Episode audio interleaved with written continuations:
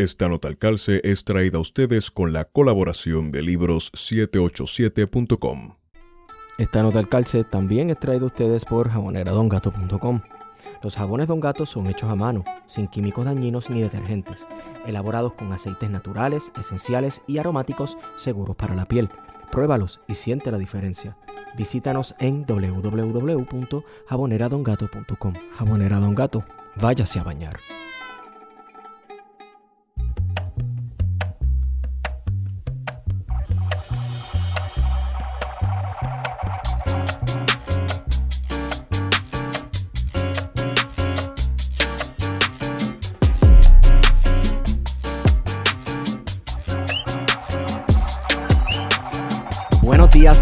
Y buenas noches a todos y todas los que nos escuchan. Hemos regresado con su podcast preferido, Plan de Contingencia. Les habla Esteban Gómez y me acompaña, como siempre, Wario Next Padilla Martí.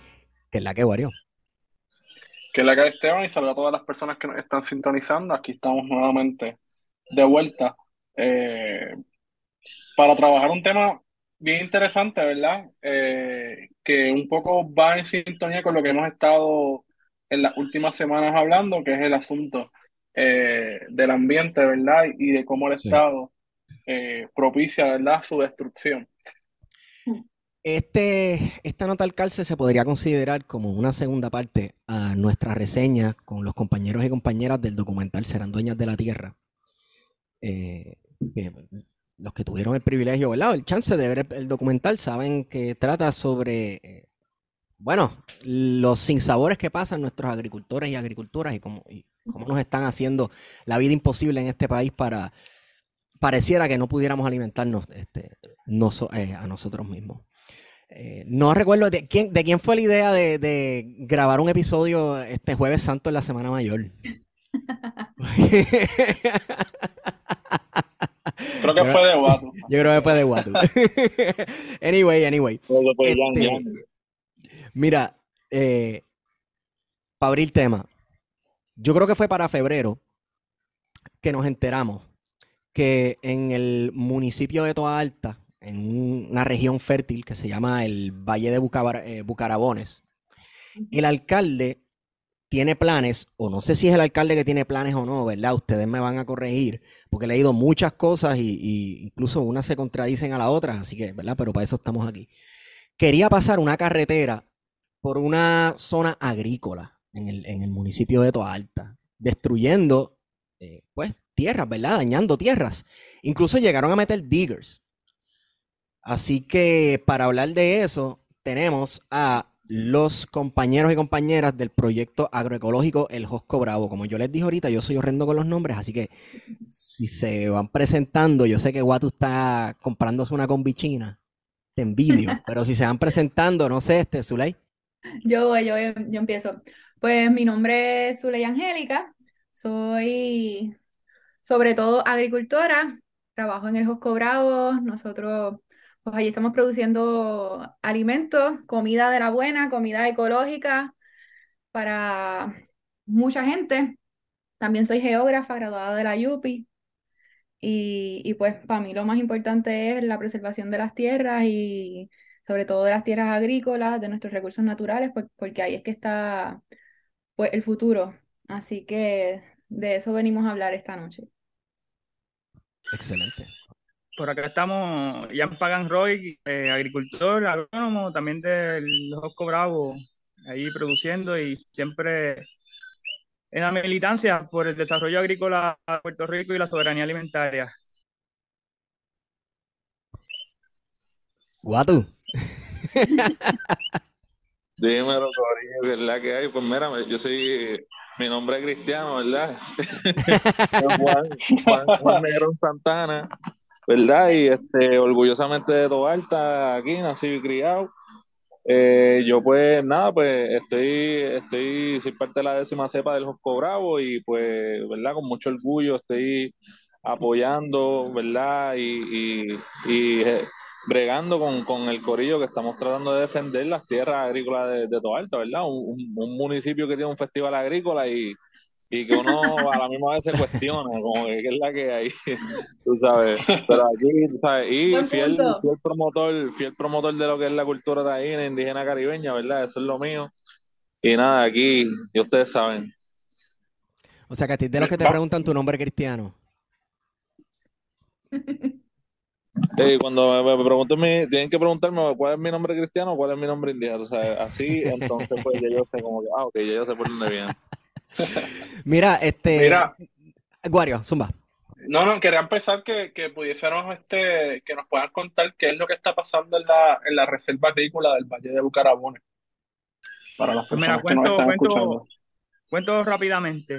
Pues mira, todavía, todavía el alcalde eh, Clemente Agosto, eh, el alcalde de Toalta, pretende construir, porque así lo, lo reafirmó en los pasados días, eh, esta, carretera sobre suelo agrícola protegido, ¿verdad? Y no es cualquier terreno agrícola, son de las tierras agrícolas más fértiles que tenemos en Puerto Rico y que incluso está en, la, está en una categoría especial de tierra agrícola a nivel mundial que cualquier país en el mundo envidiaría, ¿verdad? Eh, para la producción de alimentos, dado sus eh, propiedades naturales altamente fértiles. Y sucede que eh, hay una carretera, que es la carretera 861, que, que sufrió unos deslizamientos de tierra durante el huracán Fiona y que provocó que fuera temporalmente cerrada eh, eh, una carretera que, que, ya está siendo arreglada, que ya se le asignó recursos, fondos por, por parte de la Autoridad de Carretera y Transportación, que ya comenzaron los trabajos de rehabilitación. Eh, y el alcalde, en una movida que entendemos que fue pues, puramente eleccionaria, está proponiendo la construcción de una nueva carretera con fondos municipales, utilizando fondos de recuperación de María, atravesando tres kilómetros a campo traviesa por lo que está este suelo agrícola protegido del Valle de Bucarabón, eh, básicamente diagonalmente, partiendo justamente por la mitad, eh, para conectar lo que es el oeste de Toalta y, el este de Toalta.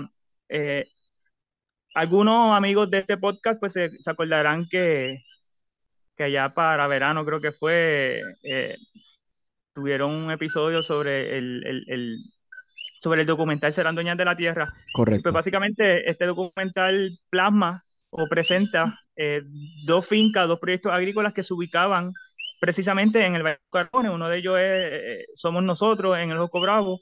Lamentablemente el otro de ellos, del compañero Alfredo Aponte, pues lo sacaron, lo desahuciaron. La autoridad de tierra eh, lo sacó de allí finalmente.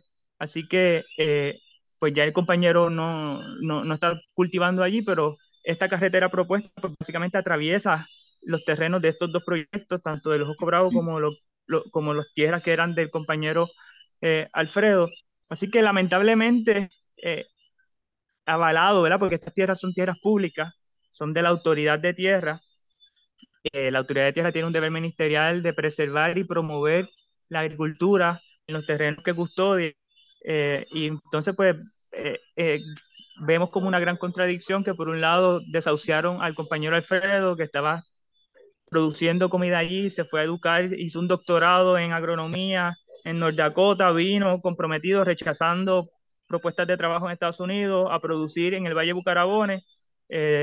nos pasó Irma, nos pasó María, tuvimos complicaciones en pagar el arrendamiento, la solución fue desahuciarnos, sacarnos de esta tierra pero le entregan una autorización al municipio para construir una carretera a través de estas tierras agrícolas tan, tan eh, preciadas, que tiene una categoría de suelo rústico especialmente protegido agrícola por parte de, de la Junta de Planificación, que el, el, Departamento de Agricultura Federal, el USDA, en RCS específicamente, cataloga estas tierras como prime farmland, ¿verdad? que son una, una categoría eh, que poseen las tierras que tienen una combinación idónea de propiedades físicas, de propiedades químicas, eh, que las hacen naturalmente fértiles. Así que estas tierras del Valle de pues tienen esta categoría de prime farmland.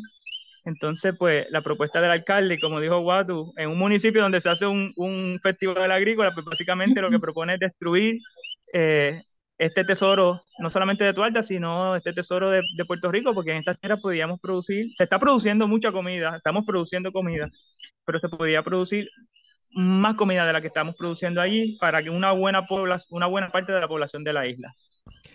Pregunto, ¿cuántos agricultores hay allí ahora mismo utilizando esas tierras? Pues mira, este, el Valle Bucarabone básicamente son aproximadamente 600 cuerdas de terreno. Está dividido en varios lotes, ¿verdad? Por parte de, la autoridad de tierra. Aproximadamente habrán como unos siete lotes. De esos siete lotes hay tres ahora mismo en, actividad agrícola. Estamos nosotros en Coco Bravo y hay otros dos lotes que están ocupados por ganadería, por, por, compañeros porque se dedican a la crianza eh, de ganado, de ganado para producción eh, de carne principalmente.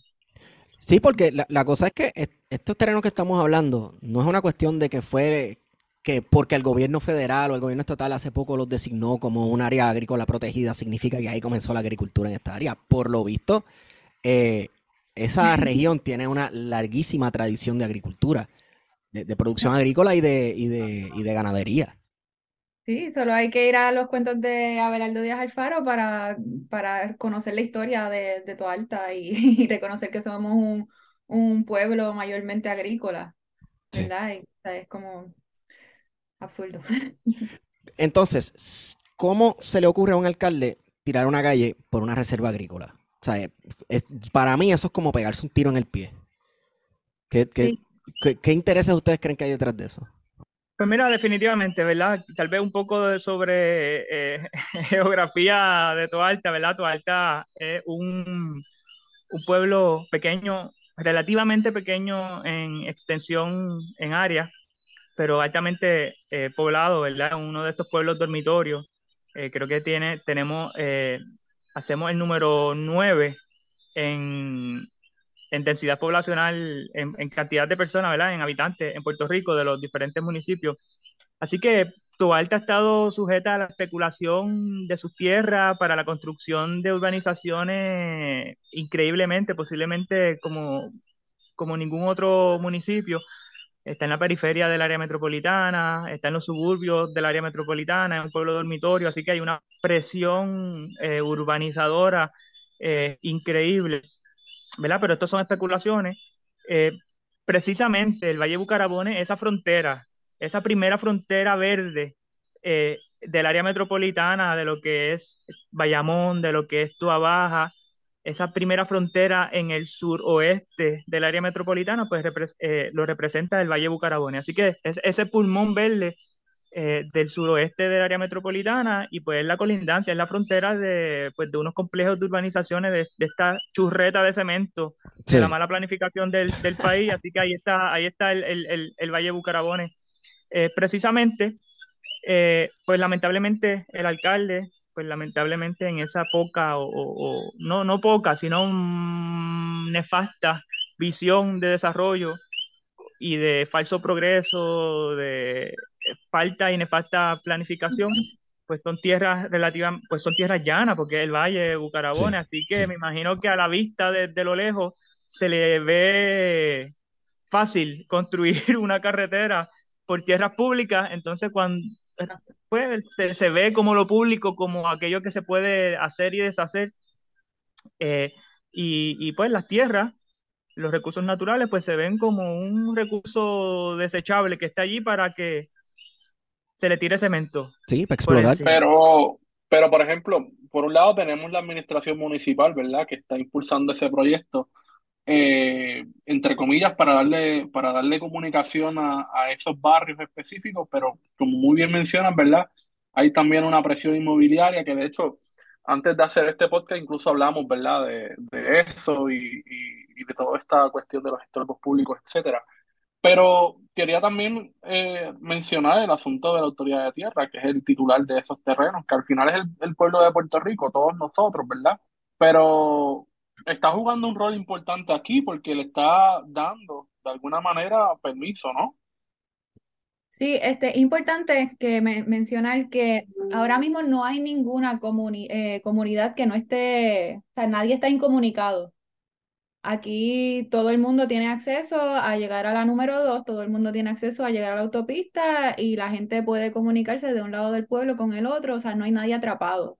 Pues por eso, porque yo, yo lo que he visto es que supuestamente el pretexto es que como no han arreglado la 861, pues entonces se pretende desde el gobierno municipal eh, cortar una carretera por allí, por el valle. Exacto, entonces de momento nosotros pensamos, ah, la 861 se, se dañó y entonces pues la gente está atrapada, como pasó para María, que había gente en las comunidades con el SOS en el piso, por favor, tráiganos agua. No, esto, esto no es lo que está pasando aquí. Aquí lo que está pasando es el tiempo. Voy a citar a Clemente Chito Agosto, que él, en un live que sacó, e, el alcalde, el primer día que se metió a Campo Traviesa por la finca, él empezó con un live diciendo, aquí mi gente, estamos haciendo, abriendo camino para una carretera que lo que nos va a ahorrar es el tiempo, el tiempo. Así que van a llegar más rápido. Y básicamente esto es lo que, lo que están buscando, es llegar más rápido de un lado a otro sin tener sin contemplar todo el daño ambiental ecológico y a futuro, ¿sabe? Catastrófico que, que van a crear, porque solamente están pensando en el tiempo, eso es todo, pero es importante que sepan que no hay nadie, que, que o sea, todo el mundo está comunicado, no hay nadie que esté atrapado, una comunidad atrapada para nada. Sí, añadiendo a, lo que dice su ley, este, eso también revela que pues han, se han recostado tanto tiempo en, en, en las curvas es como se le conoce a, la 8, a, esa, a ese tramo de la 861, las curvas de piña o la ejadura, le dicen también, y se han enfocado tanto, tú sabes, se han echado tanto para atrás teniendo esa carretera que no han tratado de arreglar la logística de estos otros puntos, por si acaso esta carretera, que, ¿verdad? Que una carretera clave en alta, se, algo llegará a suceder, pues tú sabes, ajá, ¿cómo vamos a bregar aquí? ¿Cómo vamos a bregar allá? ¿Me entiendes? entonces, pues, esta gente, pues, ahora, tú sabes, en el super país de, de aquí, pues, tú sabes, en este gobierno reactivo, pues, quieren tratar de resolver las cosas a última hora, tú sabes. Un municipio quebrado, que no tienen chavo para nada, ahora quieren arreglar y que, y que tirar una cajetera más. Estás loco. O sea, que son cuestiones electorales. Pues mira, todo apunta a eso, ¿verdad? Han, proyectado la idea como si el, municipio viniera con un rollo de carretera y fuera desarrollándolo por el valle y que ya mañana le vamos a tener una solución a la gente.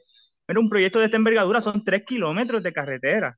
O sea, no es un acceso de 100 metros que, que cogimos y atravesamos la curva y nos ahorramos el deslizamiento, no, es una nueva carretera completamente que incluye puentes en varias localidades, porque hay varias quebradas y ríos importantes que atraviesa esa carretera. Un proyecto que, que, va a demorar dos años o varios años mínimamente, mientras que la reparación de la carretera 861 pues ya está proyectada para terminarse a fin de, de este año.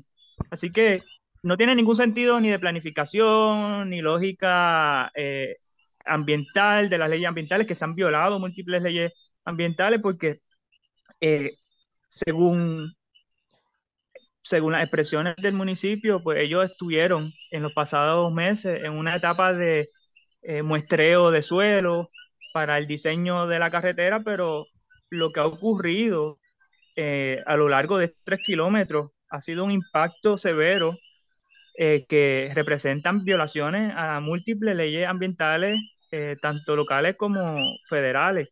Ha habido remoción de terreno, ha habido deforestación, eh, ha habido impacto en las cuencas de aproximadamente cuatro quebradas, eh, ha habido un impacto directo de sedimentación al río, al propio eh, Bucarabón, que ya ahí estamos en jurisdicción eh, de varias agencias federales, así que ellos se han extralimitado en las facultades que le otorgó la el único permiso, la única autorización con la que cuentan, que es la autorización de la autoridad de tierra de entrar a los predios, ¿verdad?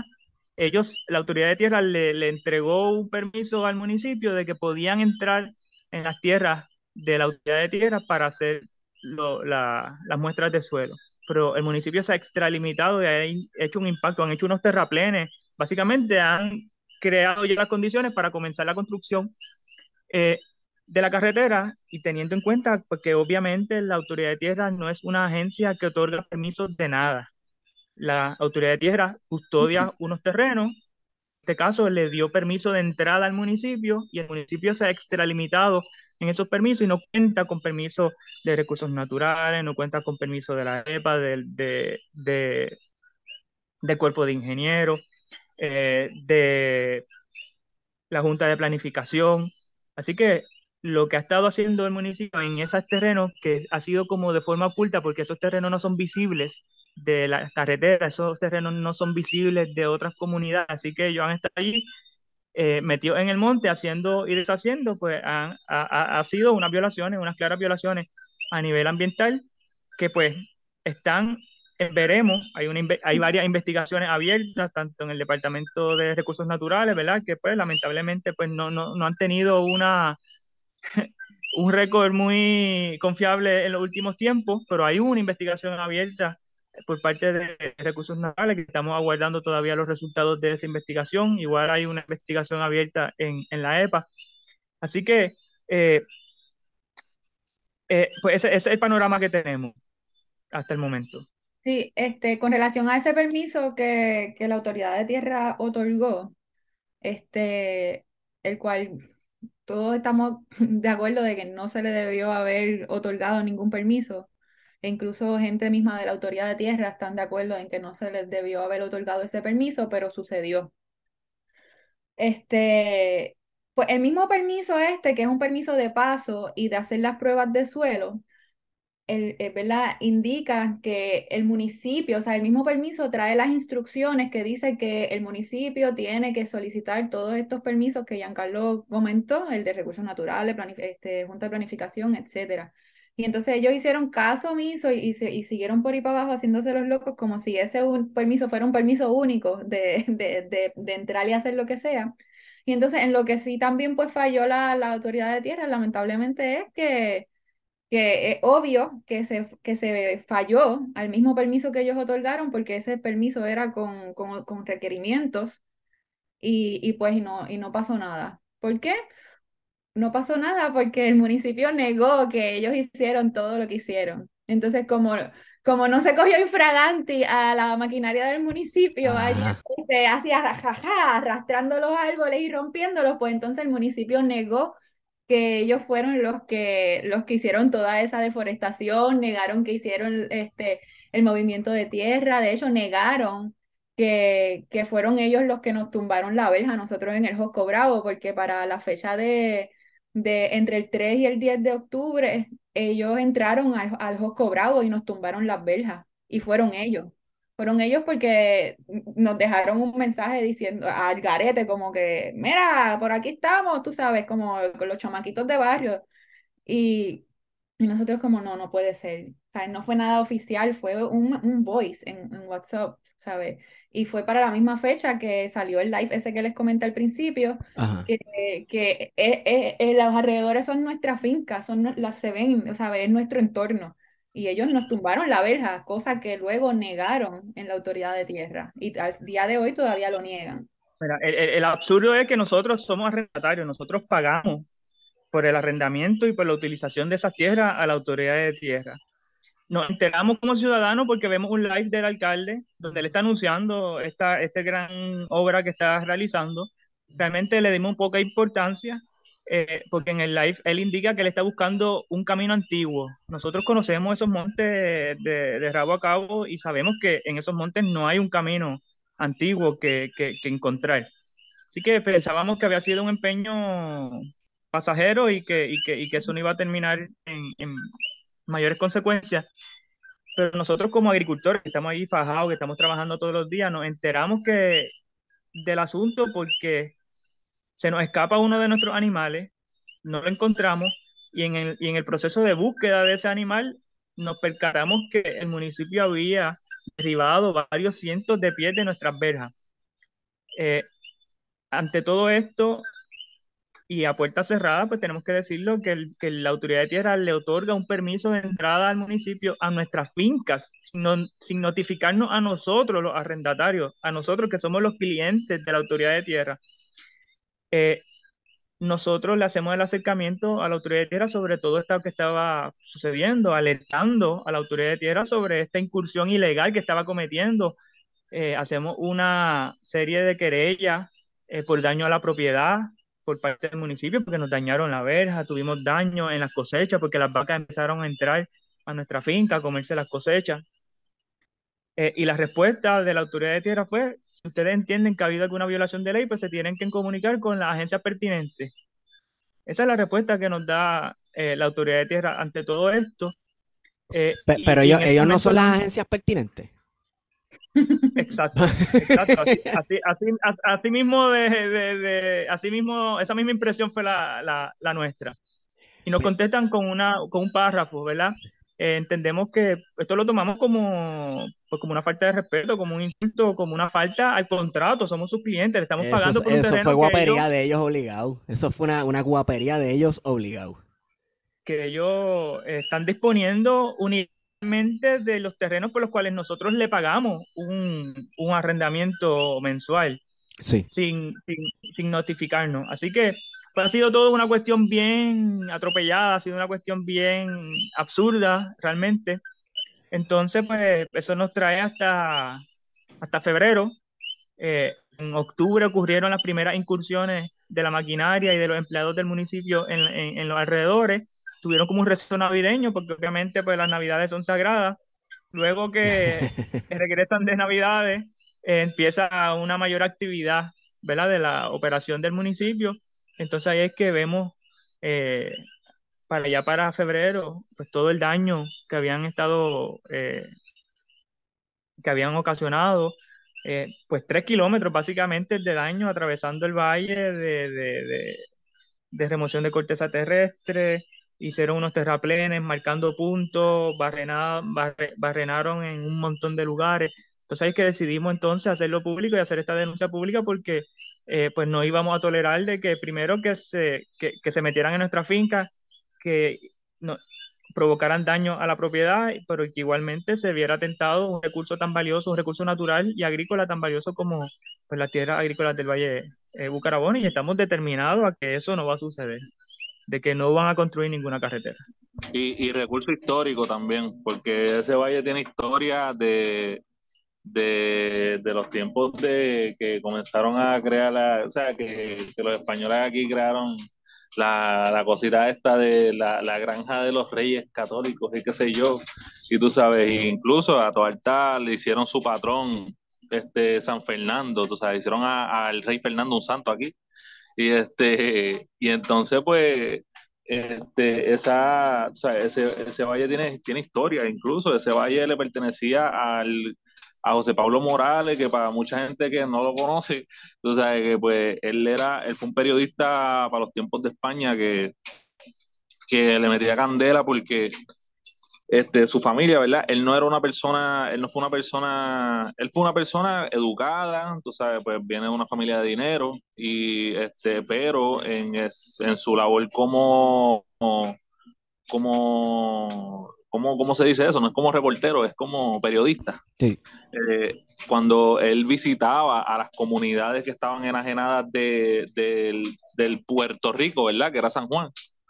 Y este, esas comunidades en Corozal, Naranjito, en diferentes partes, y allá pues él apuntaba en esas partes lo que era la, la situación de esas personas, ¿verdad? que este tiene un valor histórico en representación de una de las familias, ¿verdad? De un personaje de este pueblo que, que dio la, la, la, lucha porque se conociera las necesidades del pueblo, tú sabes, que, que pues, sabes, no, no, no se le está dando esa apreciación y yo creo que en ese, dentro de lo que es el Valle de Bucarabones, acerca de lo que es el Valle del Toa, que, que colindan los dos, este, también es el área donde estuvo la única este, hacienda azucarera en, en, este municipio. Este municipio no tuvo industria de café, aquí no hubo casi industria de tabaco. Tú sabes, aquí fue todo caña y la única área de caña chévere que hubo aquí fue en esta, ahí, en ese espacio allí. Tú sabes que pues, este, eh, mano, o sea, construirla ahí y empezar a romper y hacer el canto de eso es hacer el canto a la historia del pueblo, tú sabes, que, que, es un pueblo que lamentablemente pues, desconoce mucho de su gran historia y, y, tú sabes, entonces el mismo gobierno municipal no, no se ha dado la, la tarea de tratar de impulsar, a dar a conocer, ¿verdad?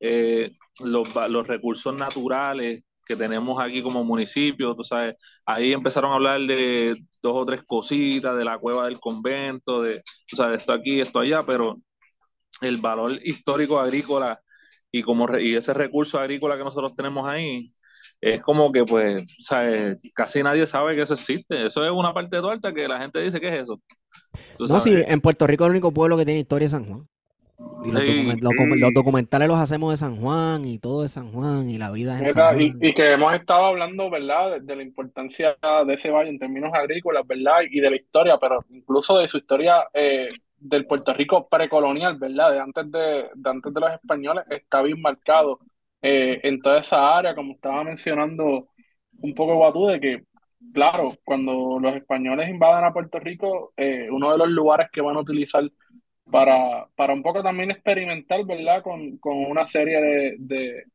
de, cosechas que se traen desde, desde Europa o desde el mismo continente americano, va a ser esa parte del Valle del Toa. Eh, pero que también antes de ahí, ¿verdad? Habían poblaciones que utilizaban toda esa área y que vivían allí. Y que hay, ¿verdad? Un legado y, un y hay, ¿verdad? Yacimientos probados en toda esa área eh, que ameritan, ¿verdad? También protegerse y que de alguna manera pudiese ser impactados por este tipo de movimiento de terreno y de construcción de una carretera. Permiso, quiero, quiero hacer una pausa para reconocer a la compañera Marieli Morales que se conectó. Saludos, ¡Eh, Marieli. Saludos, buenas, buenas noches y disculpen la tardanza, pero me envolví fuera de casa y, llegué ahora. No se preocupe, vamos para encima, vamos para encima. Este, eh, bueno, y saben lo que sucede, ¿verdad? Cuando quieren tirar una carretera y hay lugares arqueológicos, ¿verdad? Este, sitios arqueológicos. Eh, se tira la carretera, ¿sabes? No nos hagamos los pendejos aquí de que este, eh, el, nuestro gobierno y, el desarrollo urbano aquí respeta eh, el pasado precolonial y el legado de las personas que vinieron antes que nosotros, ¿verdad? Se tratan como huesitos de pollo. Oh, no, precisamente el, bucarabone es un vocablo indígena. Claro. Este, Bucarabone, el río Bucarabone en esa región desemboca a poco, diría yo, dos kilómetros en el río La Plata en el punto donde el río la Plata termina de ser navegable desde la desembocadura. Así que, pues por, por eh, obvio que, obviamente eso fue una zona con mucha actividad pues, de las diferentes eh, civilizaciones precoloniales, eh, porque tenían vía directa desde, desde el mar a través del río La Plata y ahí desemboca entonces el río el, río Bucarabón y precisamente pues esto es un valle aluvial, el valle Bucarabón es un valle aluvial del río Bucarabón, del río de la Plata, es lo que precisamente lo hace eh, tan fértil a esta, a esta región. Pero pues al alcalde no le importa eso porque es lo que le importa es esto. Sí, mira, y, y yo quería también aportar. Escúchate esto, guato, escúchate esto. Vamos, vamos a escuchar, vamos a escuchar. Déjasela caer, déjasela caer y evitar los tapones que están causando ¿verdad? por el cierre de la carretera 861 de las curvas. Nos encontramos hoy sábado con diferentes contratistas que están viendo las alternativas que le estamos presentando para la cotización y realizar los trabajos lo más pronto posible. Así que ya estamos, mi gente, encaminados a hacer esta ruta, la cual va a facilitar a todos el tiempo. El tiempo bien eh, pueden apreciar, nos encontramos hoy aquí. Andamos en los carritos 4x4 Rino para poder pasar esta área. También andamos en la máquina de cuatro que el municipio ya llevamos varios días, llevamos varios días haciendo lo propio dentro de esta finca. Ayer tuve reunión con el secretario de Agricultura porque la carretera, parte de la carretera, gran parte de la carretera atraviesa fincas de la autoridad de tierra y estamos haciendo para realizar el MOU, un acuerdo de entrada y uso. Ya hablamos también con los propietarios de estas fincas privadas, estamos en las conversaciones eh, finales para hacer esos acuerdos y también con la gente de FEMA y con carreteras, ya hablamos con el director ejecutivo de carretera para hacer el MOU con carretera y poder realizar esta carretera de emergencia. Así que seguimos trabajando, no nos vamos a parar. Como le informé ayer, ya están trabajando en las 8.24 en Los Cocos para abrirla lo más pronto posible. Bueno, este, esa es la grabación que les comenté. ahí yo no sé, no sé si la escucharon bien, ¿la escucharon bien? Sí, sí, se escuchó bien. Hubo una parte que puso bajita, pero cuando yo suba esto, yo voy a subirle el volumen a esa parte para que los que están escuchando este, se curen. Perfecto. Ahí, para que se escuche, que ahí él lo que está hablando es del tiempo. él no le importa para nada ni la historia, no le importa ni lo precolombino, ni lo colombino, ni lo colonial, ni nada. A él no le importa que Ni lo agrícola, que es lo que tú sabes, como que lo que importa ahora. A él no le importa el plan de uso de terrenos de Puerto Rico. A él no le importa la gente que está allí, que mira, nosotros hace par de años nos, dedicaron al Josco Bravo, que o sea, nos dedicaron el Festival Agrícola de, de, de Alta nos hicieron una placa y todo, y no tuvieron ni siquiera la decencia de decir, no, mira, este, estamos considerando hacer esto, que ustedes opinan, este, o avisarnos, aunque sea, no ni siquiera pedirnos opinión, sino avisarnos. este, tampoco, mucho menos le importa este, crear nuevos empleos para su pueblo, o sea, él está planificando una carretera para coger la gente y literalmente sacarla del pueblo, o sea, se quejan de que no hay desarrollo en el pueblo y lo que quieren es sacar la gente del pueblo para que se vayan para la ciudad a trabajar y hacer sus cosas. Lo otro es... Para que se vayan para Bayamón. Para que se vayan para Bayamón. Ah, Entonces, lo otro es, tampoco le importa que esas tierras ahora mismo, específicamente las del Valle de Bucarabones, son solamente el 2% de las tierras del archipiélago de Puerto Rico tienen la calidad de suelo, la calidad de fertilidad que tienen esas tierras. Esto es, según el USDA, esto es, eso es a lo que se refiere la cuestión de lo de Prime Farmland para importancia a nivel estatal, a importancia a nivel este, América, el planeta. ¿Sabes por qué el planeta? Porque el 7% de las tierras agrícolas del planeta Tierra entero, del planeta en Tierra, o sea, incluyendo las de China, incluyendo las de Ucrania, incluyendo las del planeta entero, solamente el 7% tienen la calidad que tienen las tierras del Valle de Bucarabones. La es más, en, esto, en estos territorios ah, abundan lo que llaman en, las ciencias del suelo eh, el orden molisol. El, orden, el, los suelos con, del orden molisol se caracterizan por ser a nivel mundial los suelos más fértiles. Por ejemplo, las llanuras centrales de Estados Unidos, que son altamente productoras de granos, son suelos del orden molisol las tierras negras de Ucrania, donde se están allá bombardeando y que son altas productoras de grano también, que fue por eso que hubo el alza en precio, que cuando empezó la guerra en Ucrania y se detuvieron y se detuvo la exportación de grano, tanto de Ucrania como de, de, Rusia, eh, se trastornó todo el sistema agroalimentario porque Ucrania es un alto productor de grano precisamente por, las tierras negras, por las tierras molisol de Ucrania. Pues esa misma tierra la tenemos en el Valle de Bucarabón. Unas tierras. Imagínate, Perdón, pero que yo diga que, mala mía que te interrumpa, pero que se están peleando por las tierras y aquí le quieren tirar, tú sabes, cemento encima, mala mía. Eh, esas tierras negras las tenemos allí en Bucarabones, que tienen una alta concentración de materia orgánica, que tiene una alta concentración de base, que tiene una estructura y unas características físicas eh, idóneas que la hacen altamente productiva de forma natural.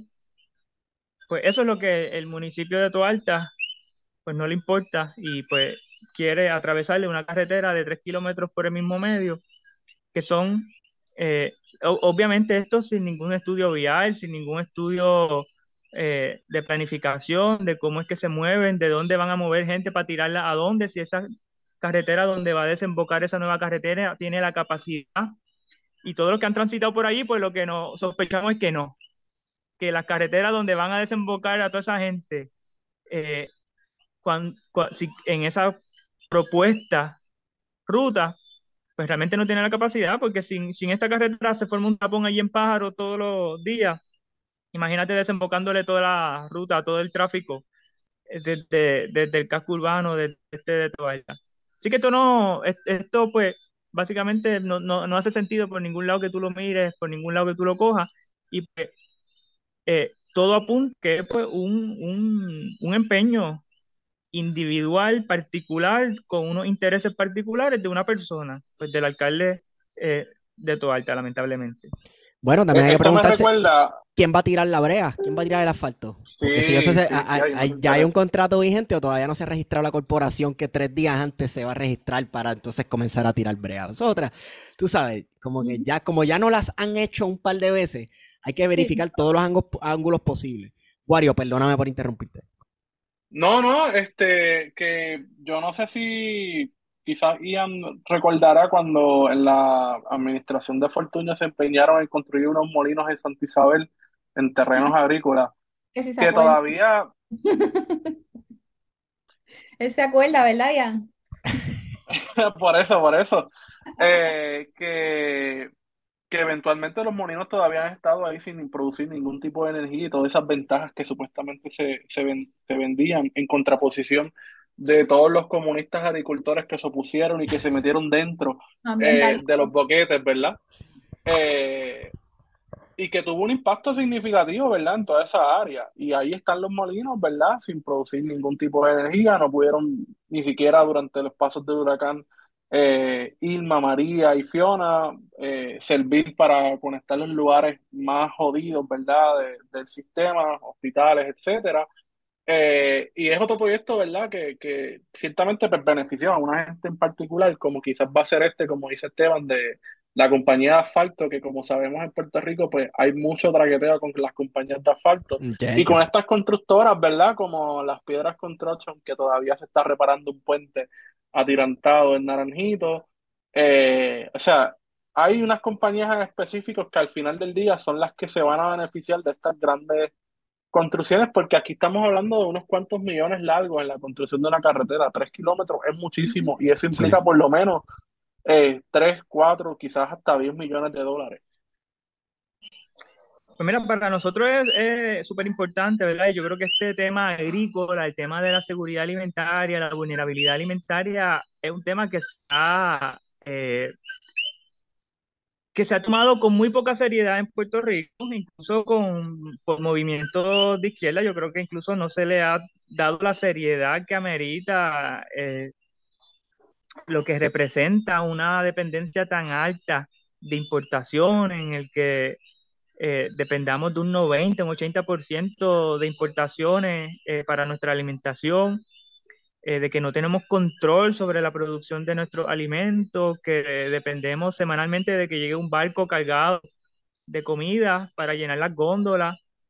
Eh, creo que especialmente estos últimos años de, de María para acá han sido amenaza tras amenaza a nuestra seguridad alimentaria, comenzando por los, eh, por los huracanes, por los problemas en los puertos, pandemia, guerra, la crisis del petróleo eh, y un sinnúmero de otras posibilidades que, puede, eh, que, pueden vulnerar seriamente nuestra, nuestra seguridad alimentaria y, y, y, la posibilidad de que encontremos comida en el supermercado. O sea, nuestra seguridad alimentaria es la seguridad de la góndola, literalmente. Entonces, eh, yo creo que le hemos prestado demasiado, muy poca atención, se ha subvalorado, creo que criminalmente eh, la importancia que merita el desarrollo de la agricultura del país, el hecho de que como, como, como puertorriqueños, como puertorriqueña, como pueblo, tengamos más control sobre nuestra alimentación, algo tan básico, ¿verdad? Nos han manipulado, nos han controlado por demasiado mucho tiempo con eso, con ese tema. Somos muy pequeños, aquí no se da nada, nos morimos de hambre. Esas son cosas que, que, escuchamos continuamente. Sí. Y en todo eso que estás diciendo, ¿cuál ha sido el rol de, del Departamento de Agricultura, por ejemplo? Pues mira, este, nosotros cada vez, lamentablemente, pues nos, hacemos más, claro de que lamentablemente el Departamento de Agricultura decimos que es un, un, estado agrícola fallido. En Puerto Rico hay un estado agrícola fallido. Eh, han sido demasiadas muchas décadas de descuido, de abandono, de sabotaje a la propia, eh, a la propia agricultura y no se trata de un secretario o una secretaria de agricultura. Esto no lo va a salvar una persona. Esto, esto es un plan de país, un plan que ha estado ausente, y no solamente ausente, no ha sido solamente abandono, sino ha sido un plan activo para sabotear la agricultura del país. Ha sido un plan para, eh, para minar la capacidad productiva del pueblo de Puerto Rico. Entonces, pues, lo primero que tenemos que velar es por las tierras agrícolas. La tierra agrícola es posiblemente el mayor tesoro que tenemos en Puerto Rico. Nosotros no, nos reafirmamos en que los dos recursos más importantes con los que contamos en Puerto Rico es la tierra, el suelo y la gente. Entonces, eh, eh, mira, ni una pulgada cuadrada más de pérdida de tierra agrícola, se nos va la vida, es un asunto de seguridad nacional para nosotros. Eh, Añadiendo a eso, este, Giancarlo, eh, un dato sobre eso que estás diciendo es que según el Censo Agrícola Federal, en los últimos 30 años hemos perdido más de 400.000 cuerdas de terreno agrícola.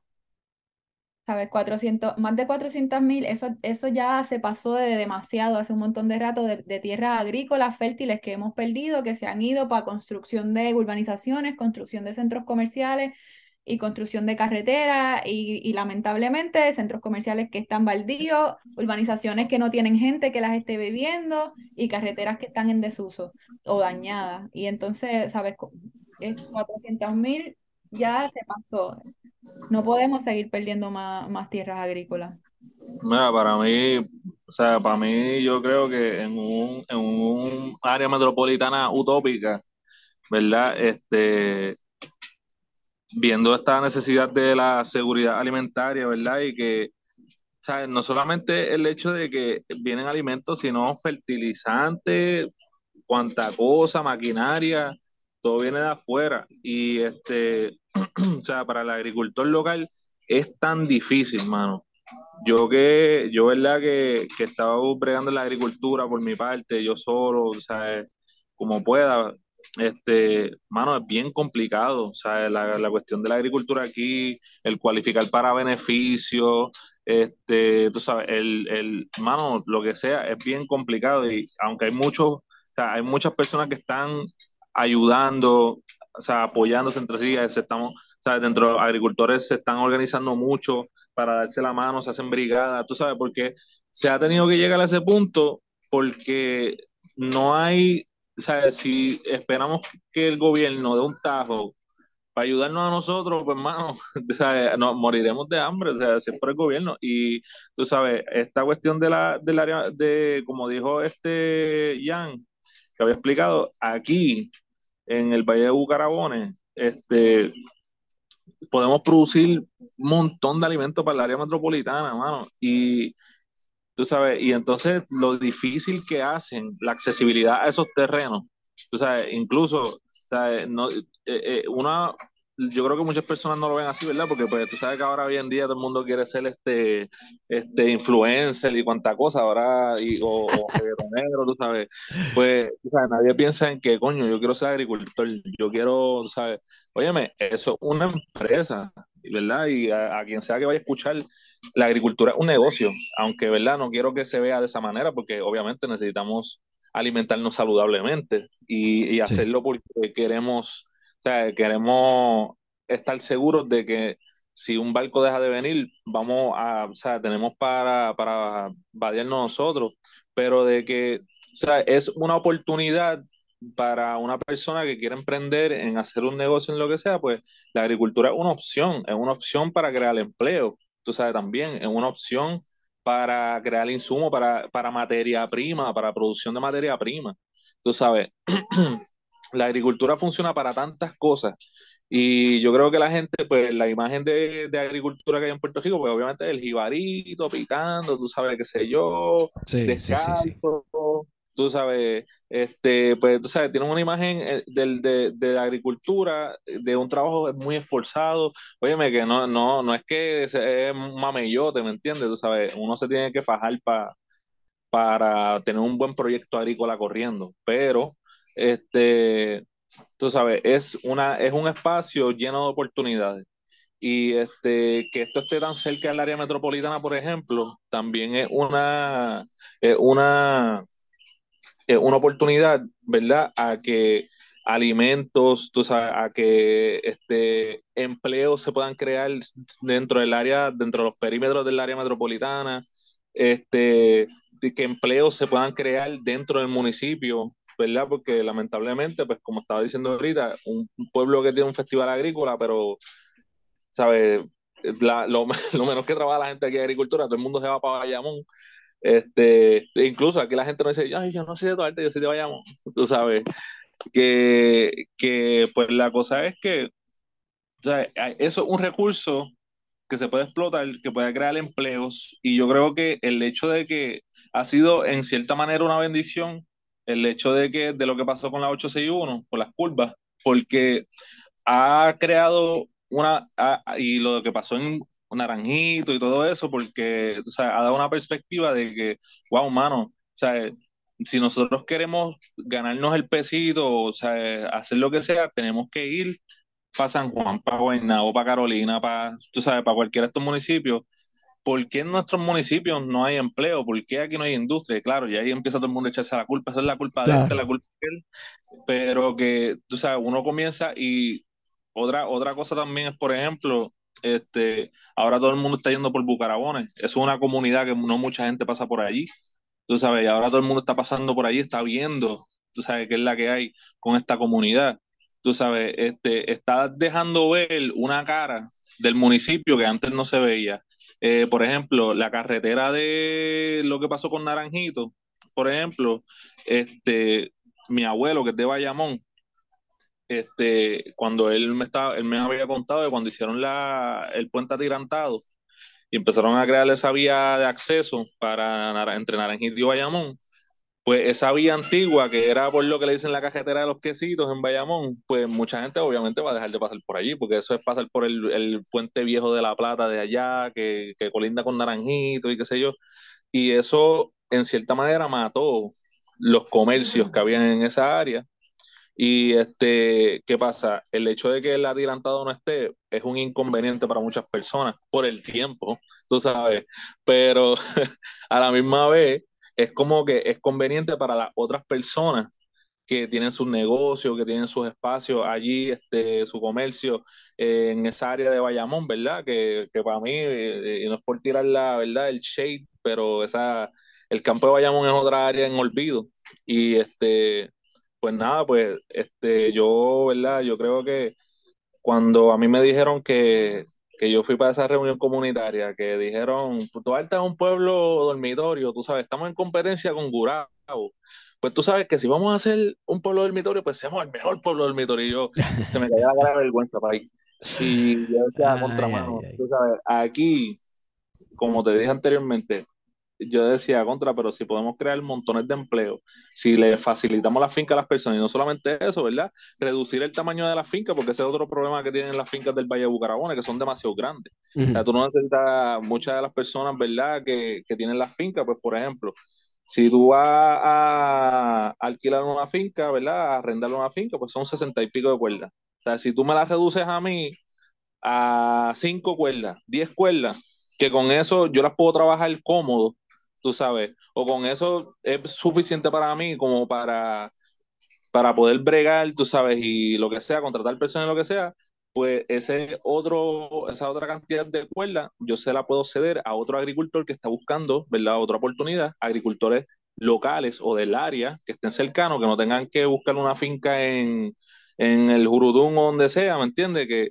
puedan estar aquí cerca, accesible, y entonces pues esa es la, es la otra cosa, ¿me entiendes? Porque el Valle de Bucarabones, encima de que es un recurso increíble, no solamente yo quiero que no se haga la cajetera, tú sabes, y, y eso yo lo, yo lo he hablado con algunas personas y personas que trabajan en el gobierno municipal o que están bregando con el gobierno municipal. he dicho, no es que simplemente dejen de trabajarla, es que nos ayuden a tener acceso, ¿verdad? A, con, la autoridad, con la autoridad de tierra, porque el otro problema que pasa aquí con el gobierno municipal es que, y el gobierno estatal es que es una papa caliente, tú sabes, ah, no, que yo no puedo, eso es cuestión, eso es cuestión del, del gobierno estatal.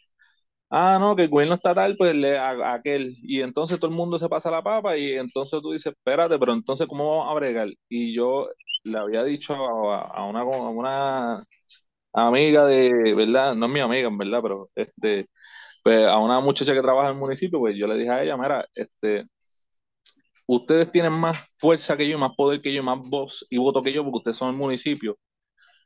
Ah, si yo quiero ir para la autoridad de tierra y decirle, mira, este, yo quiero tener una, o sea, este, una finca, ¿me entiendes? Y que el gobierno municipal en esa meta ahí la voz y diga, mira, nosotros tú sabes, esto es parte de nuestro municipio, que nosotros queremos que los agricultores, tú sabes, queremos que estas tierras expandan.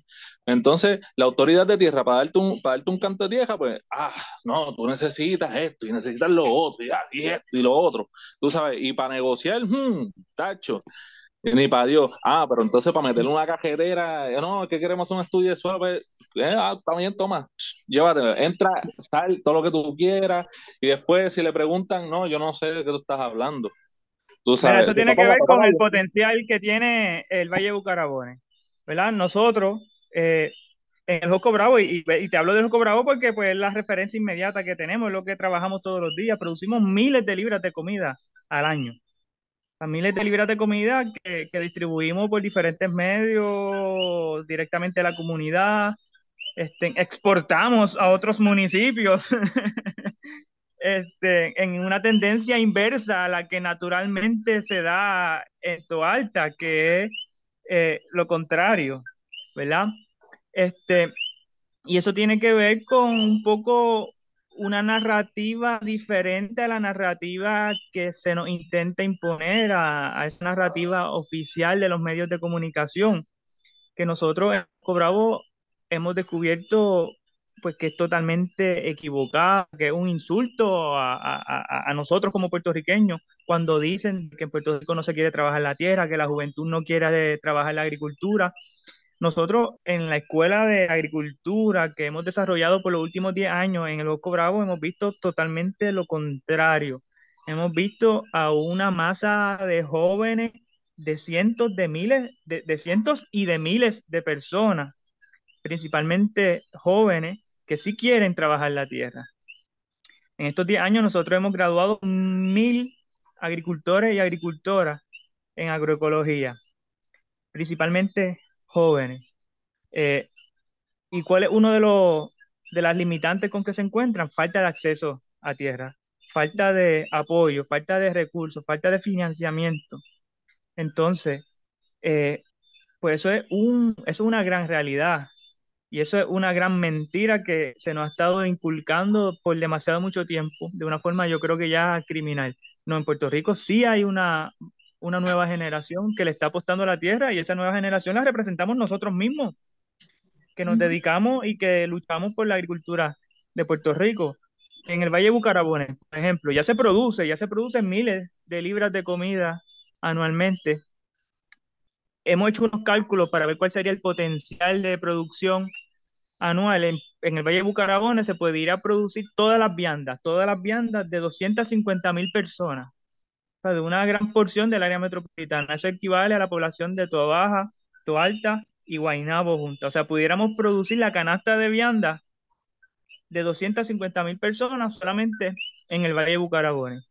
Por eso es que es un tesoro, no solamente para los tuarteños, un tesoro para Puerto Rico completo y para nosotros un acto criminal por donde quiera que lo vemos, que, lo que, que, se destruya para la construcción de una carretera que no hace falta porque ya tenemos un acceso que está siendo reparado y que ya para finales de año va a estar reparado.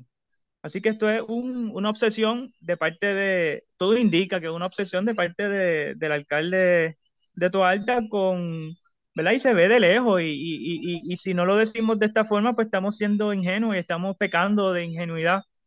Eh, esto es una estrategia eleccionaria esto va a coincidir con las elecciones y esa es la gran obra del municipio de cara eh, a las elecciones. Así que, pues, ¿qué vale más? La comida, estamos hablando de comida. ¿Qué, qué recurso más importante que la comida para, para el país? Eh, y las cosas no pintan que van a mejorar. La situación agroalimentaria del mundo no va a mejorar con el cambio climático, con el crecimiento poblacional. Este, ¿Cuál es la primera respuesta de los países que son productores de alimentos? Aguantar la producción para su población. Correcto. Eso lo hemos visto en repetidas ocasiones en los pasados años. Cuando la cosa, la cosa se pone fea, aguantan la producción y dejan de enviarle a esos países como Puerto Rico. Las góndolas se han vaciado varias veces en los últimos años. ¿Y cuál es nuestra respuesta? ¿Qué respuesta tenemos como pueblo a esa vulnerabilidad? Ninguna. Es hora de ya apostarle a la agricultura, es hora de apostarle a lo más básico, a defender las tierras agrícolas, las tierras agrícolas que se están produciendo. Y no es argumento suficiente el decir que no se están produciendo para poder destruirlas, ¿verdad? Porque la gente viene y dice eso, ah, esas tierras, no sé, desde la calle se ve un pastizal, ¿verdad? Nuestra finca no se ve desde, la, desde ninguna calle, nuestra finca está allí en el medio del valle, pero desde la, desde la carretera lo que se ve es un pastizal. Y mucha gente dice, ah, eso está abandonado, que continúe en la carretera, allí no se produce nada. Si está abandonado, eso se llama barbecho, está recuperando la fertilidad natural. Cuando se vuelva a trabajar, va a tener una fertilidad acumulada y ganada que se va a traducir en cosecha abundante, ¿verdad?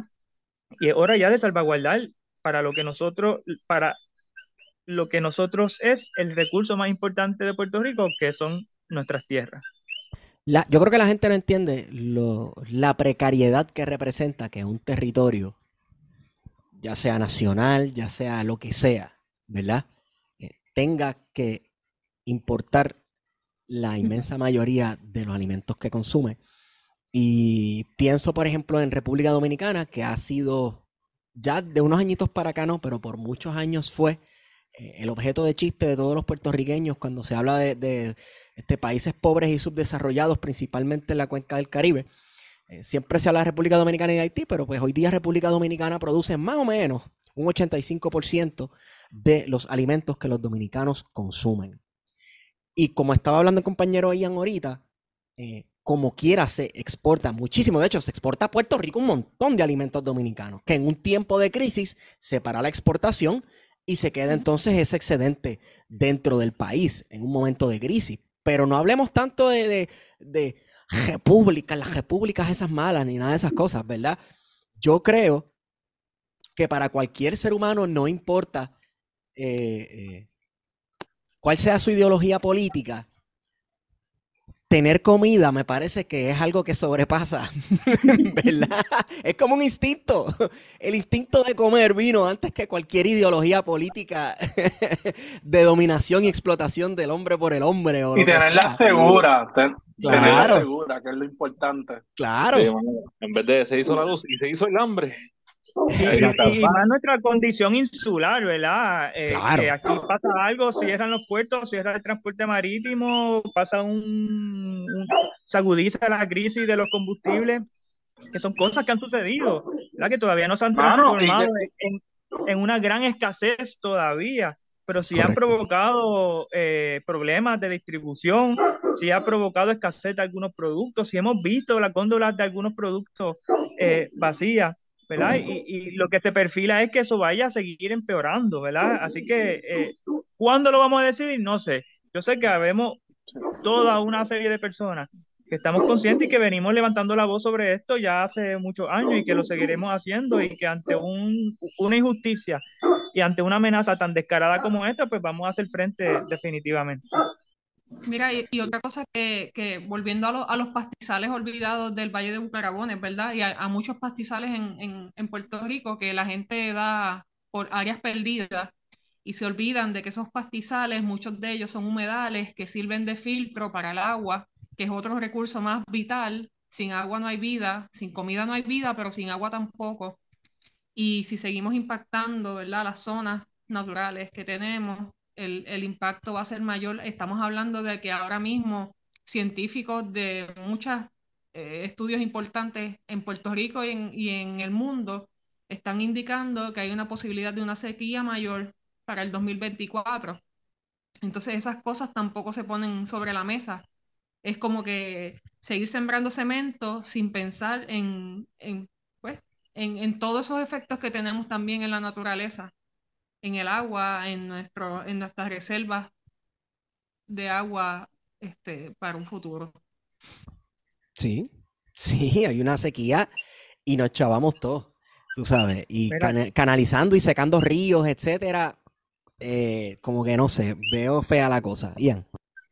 y, hemos hablado sobre las virtudes agrícolas de estos terrenos que son pues, incuestionables, eh, pero igualmente tienen unas virtudes ecológicas. Estos terrenos pues, pues representan precisamente eso, que es la primera, el pulmón verde del área suroeste del área metropolitana. Es hábitat de más de 58 especies de aves. Allí tenemos presentes, ¿verdad? Y estos consensos que se han realizado allí en el área eh, ahí tenemos presente el 67% de las aves endémicas de Puerto Rico, más de 58 especies eh, que son eh, que se han avistado allí. Igualmente,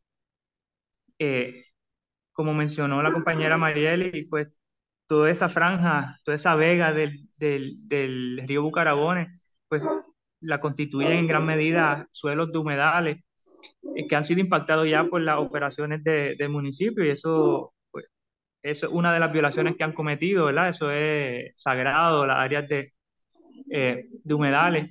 Igualmente, la ruta por donde está planteada o por donde la ha planteado el municipio, la ruta de esta supuesta nueva carretera, pues básicamente coincide casi que, diría yo, el 75% de su trayectoria por terreno inundable del Valle Bucarabones.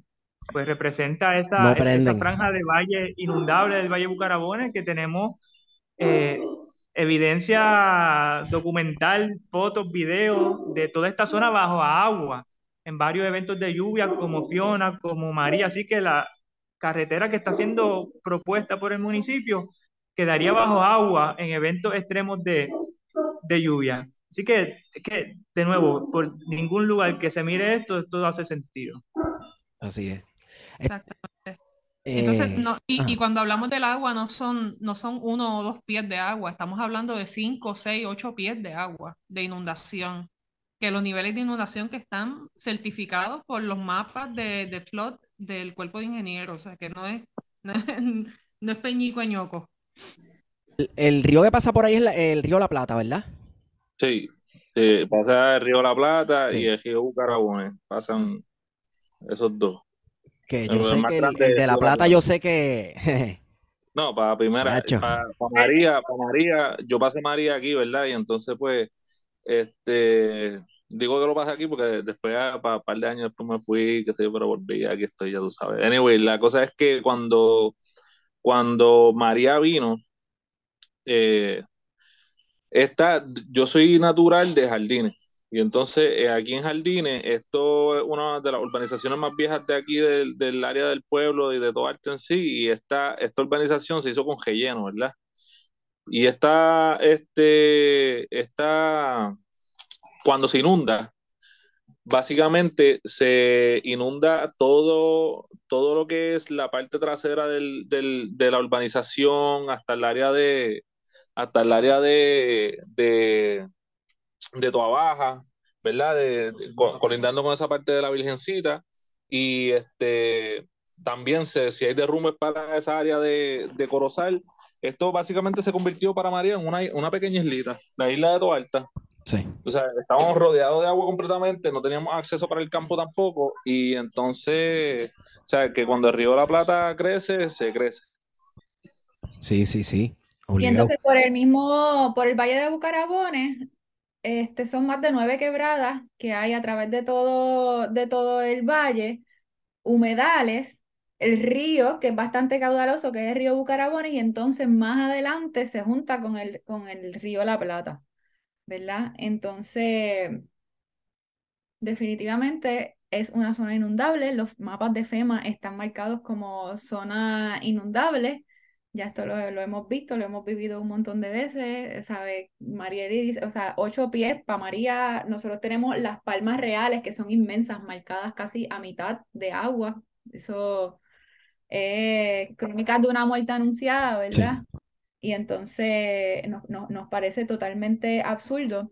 El, el alcalde pues tiene la intención esta de hacer la carretera y entonces él se fue abriendo camino porque la autoridad de carretera no le contestaba para, para los arreglos de la 861. Y entonces, como la autoridad de carretera no le contestaba, pues él dijo, pues yo voy a ser el héroe, yo voy a abrir aquí el camino.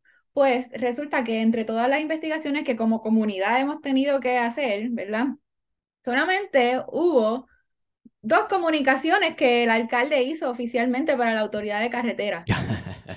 Una, este, Fiona fue, el deslizamiento fue para Fiona en septiembre. En septiembre, la primera comunicación oficial fue el 6 de diciembre. Desde septiembre hasta diciembre no habían comunicaciones oficiales. La segunda comunicación oficial, ¿cuándo fue? El 7 de diciembre. Al día después de la primera comunicación, la misma carta para otra persona, que supongo que le dijeron, tienes que enviarle esta carta a esta otra persona. Pues ahí se envía la otra carta a la otra persona. Próxima comunicación de seguimiento, el 17 de enero.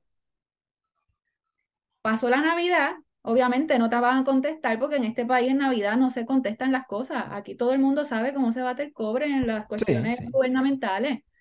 Pues la es para otro año. llora, llora, llora, llora, porque mi, mi, nadie me atiende. Pero ¿qué pasa? No te van a atender porque es que no estás poniendo el esfuerzo, no estás haciendo el enfoque para que se arregle esa carretera. No estás resolviendo el problema, estás ofuscado con tu politiquería, desviando toda la información a tu plan heroico este, de, de héroe fatulo a hacer una carretera que, que no es prudente. Pues de hecho, la comunidad logramos una reunión con la autoridad de carretera antes que el alcalde. Ah, el 7 de marzo, el 7 de marzo fue, me parece que fue el 7 de marzo, la comunidad proactiva en defensa del Valle de Bucarabones, estábamos en las oficinas de la autoridad de carretera. recibiendo una, actualización, recibiendo una actualización por parte de la autoridad de carretera de los trabajos que iban a, a realizar allí. O sea, Allí nos dijeron todo lo que se ha cumplido desde entonces, cuándo iban a empezar a trabajar y efectivamente empezaron a trabajar cuando nos dijeron que iban a empezar a trabajar. Le comunicamos al pueblo los resultados de esa reunión y el alcalde seguía insistiendo en que la autoridad de carretera no le contestaba. Ya nosotros sabíamos la actualización de la reparación de la carretera 861 antes del alcalde.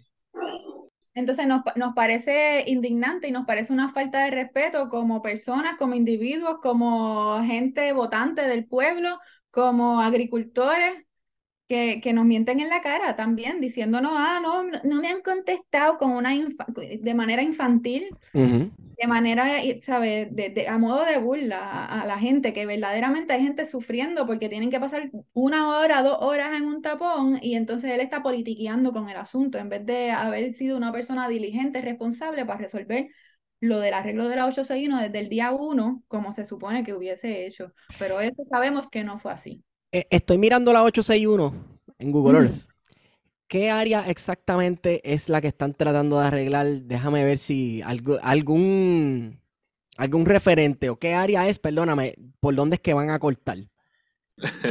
Este, chequeate por el área, yo no sé, yo no sé si en Google Earth dice piña. Puedes verificar este, el, por donde tú vas a ver el piña, piña, ya vi piña. Ajá. la 861.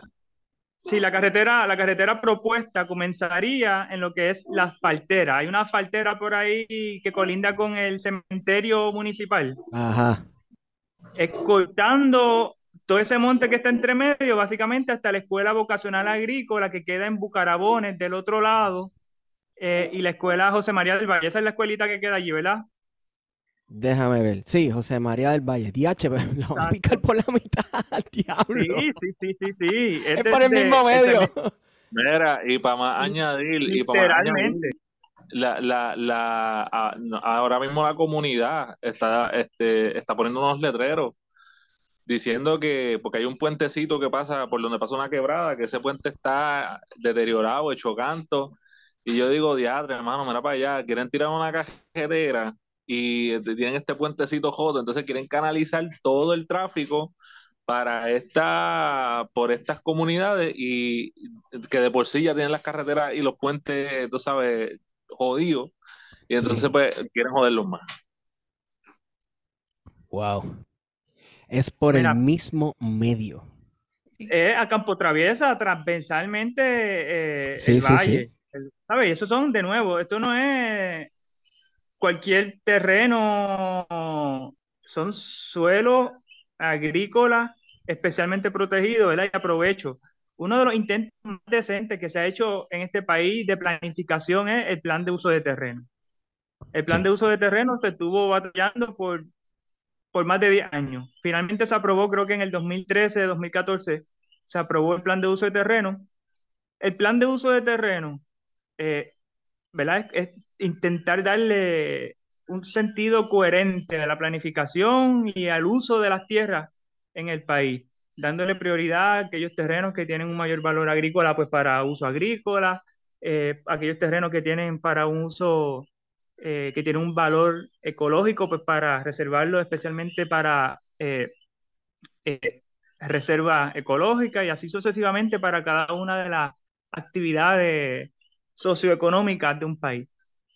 El plan de uso de terreno reservó cerca de 640 mil cuerdas de terreno para uso agrícola porque se entendió que ese era el mínimo aceptable para hablar en términos de seguridad alimentaria. Y el Valle de Bucarabones pues responde precisamente a eso. El Valle de Bucarabones es, de, es parte de, de esos terrenos que se entendieron que eran sagrados, que eran indispensables reservarlos para uso agrícola para alcanzar o salvaguardar de alguna forma nuestra seguridad alimentaria. Y no solamente eso, sino que tiene la categoría más estricta de conservación, que es suelo agrícola especialmente protegido, que es que eso quiere decir que ahí no se puede hacer nada más, nada más, nada, solamente eh, desarrollo, desarrollo agrícola. Así que esto va en contra pues, de, la planificación, esto va en contra de las normativas, de las leyes, de los reglamentos de diferentes agencias. Realmente va en contra de los mejores intereses del pueblo boricua, ¿verdad? Si queremos pensar en un futuro de sustentabilidad. Claro, pero aquí hay una pregunta. El Estado en Puerto Rico tiene un proyecto de agricultura. No, no, lamentablemente eso, Puerto Rico es un estado agrícola fallido, o sea, cada vez nos convencemos más de eso. Pero, este, pero, o sea, ustedes como agricultores, eh, ¿existe un mecanismo o algo que el Departamento de Agricultura diga, este, para el año 2000 tal y cual, este, tenemos la meta de llegar a qué sé yo, cuántas toneladas de producción de esto, esto y lo otro? ¿Existe eso? En verdad hay, hay un cuento un poco tragicómico y es que el, el, Departamento de Agricultura el año pasado, eh, casi exactamente un año atrás, anunció que en seis años, o sea, eso quiere decir que sería para el 2028, íbamos a alcanzar un 50% de la producción local. O sea, de un 10 íbamos a alcanzar un 50%. Eso esto? Eso fue el año pasado, creo que fue en enero del 2022 es un planteamiento radical, es un planteamiento revolucionario. Eso es una transformación de, del sistema, básicamente. Subirle un 40% en, en cuántos años? En seis años, en seis años nada más. Mira. Pero entonces el, el cuento se vuelve tragicómico cuando solamente es un titular de una noticia. No es un proyecto, no es un plan coordinado, no se ve nada conducente a lograr eso. Nosotros como agricultores, nosotros somos agricultores bona fide, no hemos sentido ningún cambio, al contrario, lo que hemos sentido es más abandono y más olvido, es más, lo que hemos sentido es amenaza directa de que nos quiten la tierra y de que nos destruyen la tierra cuando la autoridad de tierra le permite al municipio de Toalta invadir nuestras tierras agrícolas que le alquilamos al Departamento de Agricultura. Wow. Así que definitivamente eh, eh, el asunto es bien lamentable. ¿Qué es lo que estamos haciendo? Autogestión, ¿verdad? Como gran parte de las cosas positivas que ocurren en este país, pues a pura autogestión. El pueblo echándose al hombro la salvación del país.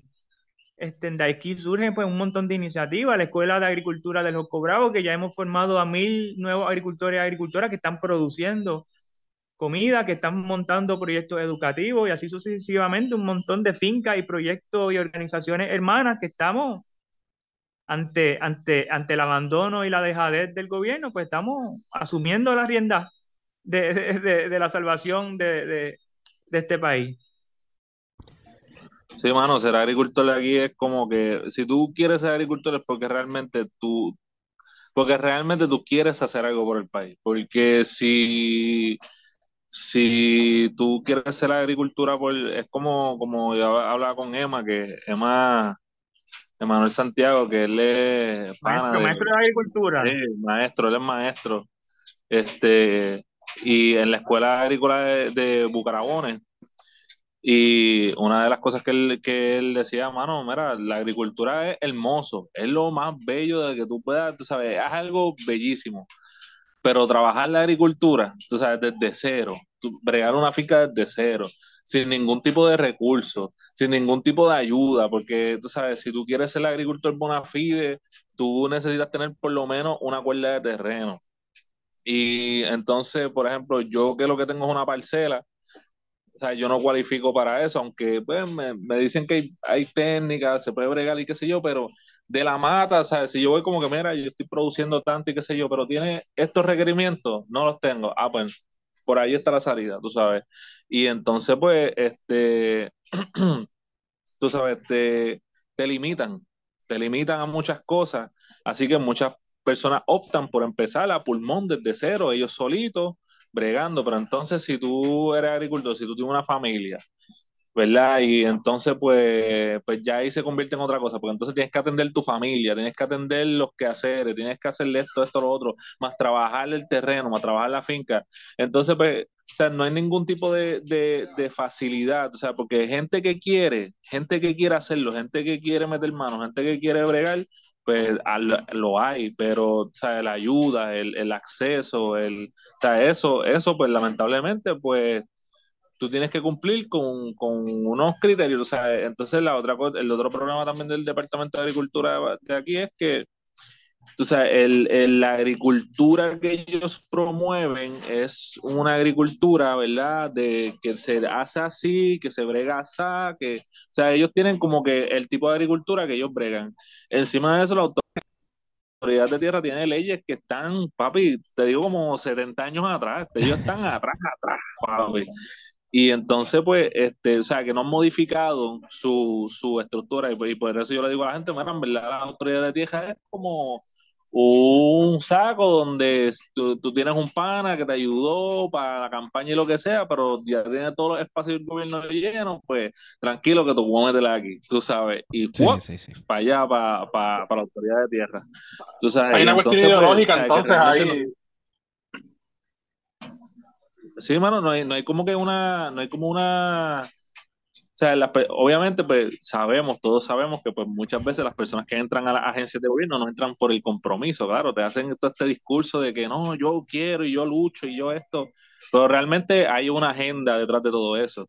Y pues, este, lamentablemente el, el Departamento de Agricultura y la Autoridad de Tierra, pues más que eso, han estado bien atrás en muchas cosas. Este, entonces, pues, ¿qué pasa? Que ahora mismo la agricultura agroecológica es que está empezando a coger un auge, tú sabes, y ahora es que lo están reconociendo hasta en la academia, ¿me entiendes? Como que, ah, sí, tú sabes, como que en Utuado hicieron un, curso de, agricultura sustentable, ¿sabes? Como que que, que, pues eso, eso es también algo donde la agricultura eh, en Puerto Rico, ¿verdad? Y el Departamento de Agricultura debería expandir en que, pues, tú sabes, agricultura no es yo te siembro una finca de 10 cuerdas de plátano. Ahí plátano y te le echo abono químico y te le echo esto y herbicida y qué sé yo. Y entonces, pues, y, también agricultura no es plátano también, porque aquí como que la gente ve es plátano y... y Monocultivo. Sí, exacto. Que es, es, una continuidad, es una continuidad, o sea, vamos, la agricultura que por siglos la, ¿verdad? principalmente, que se ha desarrollado en Puerto Rico, es una cultura, una agricultura de explotación. Por eso, precisamente, como estaba diciendo Warionex, por eso tenías en, en, la década de los 30 y los 40 cuerdas y cuerdas y cuerdas por ahí para abajo de, de monocultivo de caña de azúcar. Y esa caña no se producía para que los puertorriqueños la vendieran y se disfrutaran una bonanza. Vamos, este, los dueños de los terrenos eh, eran panitas o, o eran en, en, ocasiones los mismos dueños de refinadoras de azúcar en, los estados del este de los Estados Unidos.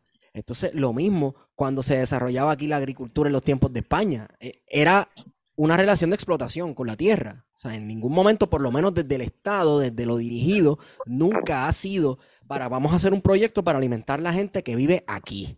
Nunca ha sido así. Precisamente, y, precisamente esa es la explicación de por qué nuestros abuelos, nuestros padres querían que estudiáramos y que ni se nos ocurriera pensar en la agricultura, porque era precisamente, ese recuerdo, ese es el sabor que, que le quedó en la boca a nuestros abuelos, a nuestros bisabuelos, a nuestros padres, atraso, explotación, miseria, porque eso sí representó la agricultura. Esos modelos agrícolas, lo que nosotros estamos proponiendo es completamente otra cosa, al contrario, representa hasta cierto punto una alternativa de rebeldía ante el sistema. Eh, una agricultura que nos provea buen vivir al, al quien, al que trabaja la tierra. Fue la misma alternativa la, misma agricultura que nos dio el cuento de Bagazo, de Abelardo Díaz Alfaro. Exacto. De, eso se trata, de ser explotado, de ser basura al final del día.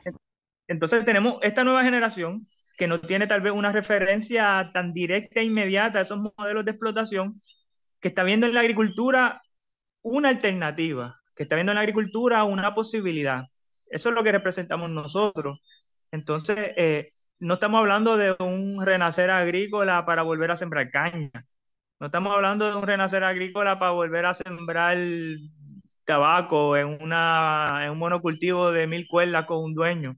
No, aquí estamos hablando de, de pequeñas fincas, eh, de cooperativas, de proyectos colectivos, de fincas familiares que produzcan una economía suficiente para poder generar una vida digna este, por ejemplo, ¿verdad? Hablando de utopía, ¿verdad? Yo creo que muchos de nosotros y, y, muchas de nuestras luchas se, se nutren de, de, vivirnos y de soñar la utopía. En Puerto Rico pudiéramos producir, pudiéramos sustituir todas las importaciones que actualmente recibimos de hortalizas, o sea, de vegetales, si cultiváramos cerca de 12.000 cuerdas de terreno. 12.000, en 12.000 cuerdas de terreno produciéndola agroecológicamente, pudiéramos sustituir las importaciones que actualmente recibimos de hortalizas. O sea, pudiéramos lograr la sustentabilidad en hortalizas cultivando 12.000 cuerdas de terreno.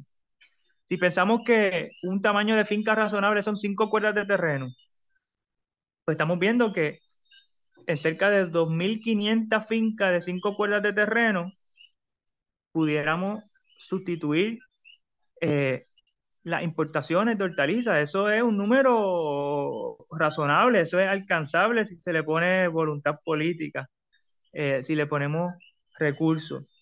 Esos 2.500 agricultores existen. Esos 2.500 personas jóvenes existen. Están ahí locos por poder. Eh, ese guatu, ese guatu que está loco porque le pongan una finca en la mano y que le pongan recursos en la mano para ponerse a producir. Eso, eso, esos cientos y esos miles de personas los conocemos nosotros, le conocemos los nombres nosotros. Esa gente existe, esa gente está, ¿verdad? Y ese es el problema en Puerto Rico. Eh, ese, ese, gran problema de acceso a la tierra, de acceso a los recursos. Es el problema en Bucarabones, que, por un, que, que, que existen tierras agrícolas allí disponibles que la administra la autoridad de tierra de una forma mediocre, no las pone en manos de agricultores que sí la quieren trabajar de una forma eh, razonable y se la entregan en bandeja de plata para destruirla a través de una, de una carretera.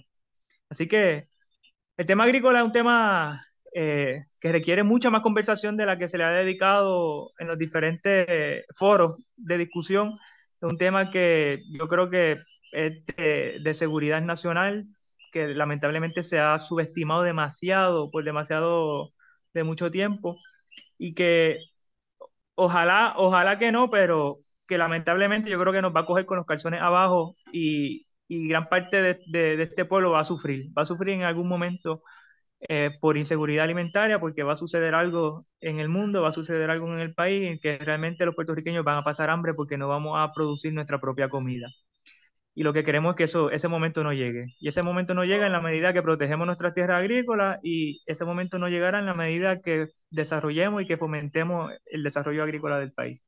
Y el desarrollo agrícola sería eh, comprendiendo lo que es la soberanía alimentaria, porque ya todo el tiempo aquí salen los, los, reportajes, ocurre una emergencia y salen hablando de seguridad alimentaria, seguridad alimentaria. La seguridad alimentaria se basa en que nos llegue, en, en, cómo, en que nos llegue la comida por los barcos, en mantener las góndolas llenas, en que los fast food estén al servicio de, de, de, la ciudadanía y, y, quizás hasta crear este, ¿cómo se diría? Eh, este, neveras gigantes para poder mantener la... vale, como almacenaje de... almacenaje, vamos, a, invertir en, en, almacenaje de alimentos, en, en estos este, congeladores gigantes. Eso es seguridad alimentaria. Pero estamos hablando nosotros de que hay que sembrar soberanía alimentaria que la soberanía alimentaria entonces nace cuando nosotros podemos elegir qué es lo que queremos comer, cómo lo queremos comer, comer, quiénes son los que van a cultivar nuestros alimentos, dónde van a cultivar los alimentos. La soberanía alimentaria es la soberanía de, la, de Puerto Rico. ¿Sabe? Que, cómo nosotros, cuáles van a ser las políticas para poder este, mantenernos eh, produciendo los alimentos y, y todo eso. La calidad de los alimentos, la defensa de los recursos para poder tener alimentos. Todo eso es soberanía alimentaria. Entonces tenemos también que, poder distinguir eso, entre la diferencia entre seguridad y soberanía alimentaria. Sí. Sí, hermano, porque es que, y, yo quiero, ¿verdad? Porque eh, hacer énfasis en eso, porque es que también muchas personas le meten rápido pan aunque todo es política, pero rápido como que la politiquería, ah, esto es pelú, tú sabes, que están, tú sabes, lo que quieren es ponerse a sembrar pasto y, y droga, tú sabes, y entonces pues eh, como que, que desvían la, el, el ¿sabes? La, la lo que es la soberanía. Bueno, Guatu, pero eso sí es un problema porque ya por ahí hay monocultivo de pasto. Y los que, los que más pueden sembrar pasto son los políticos, que son los que...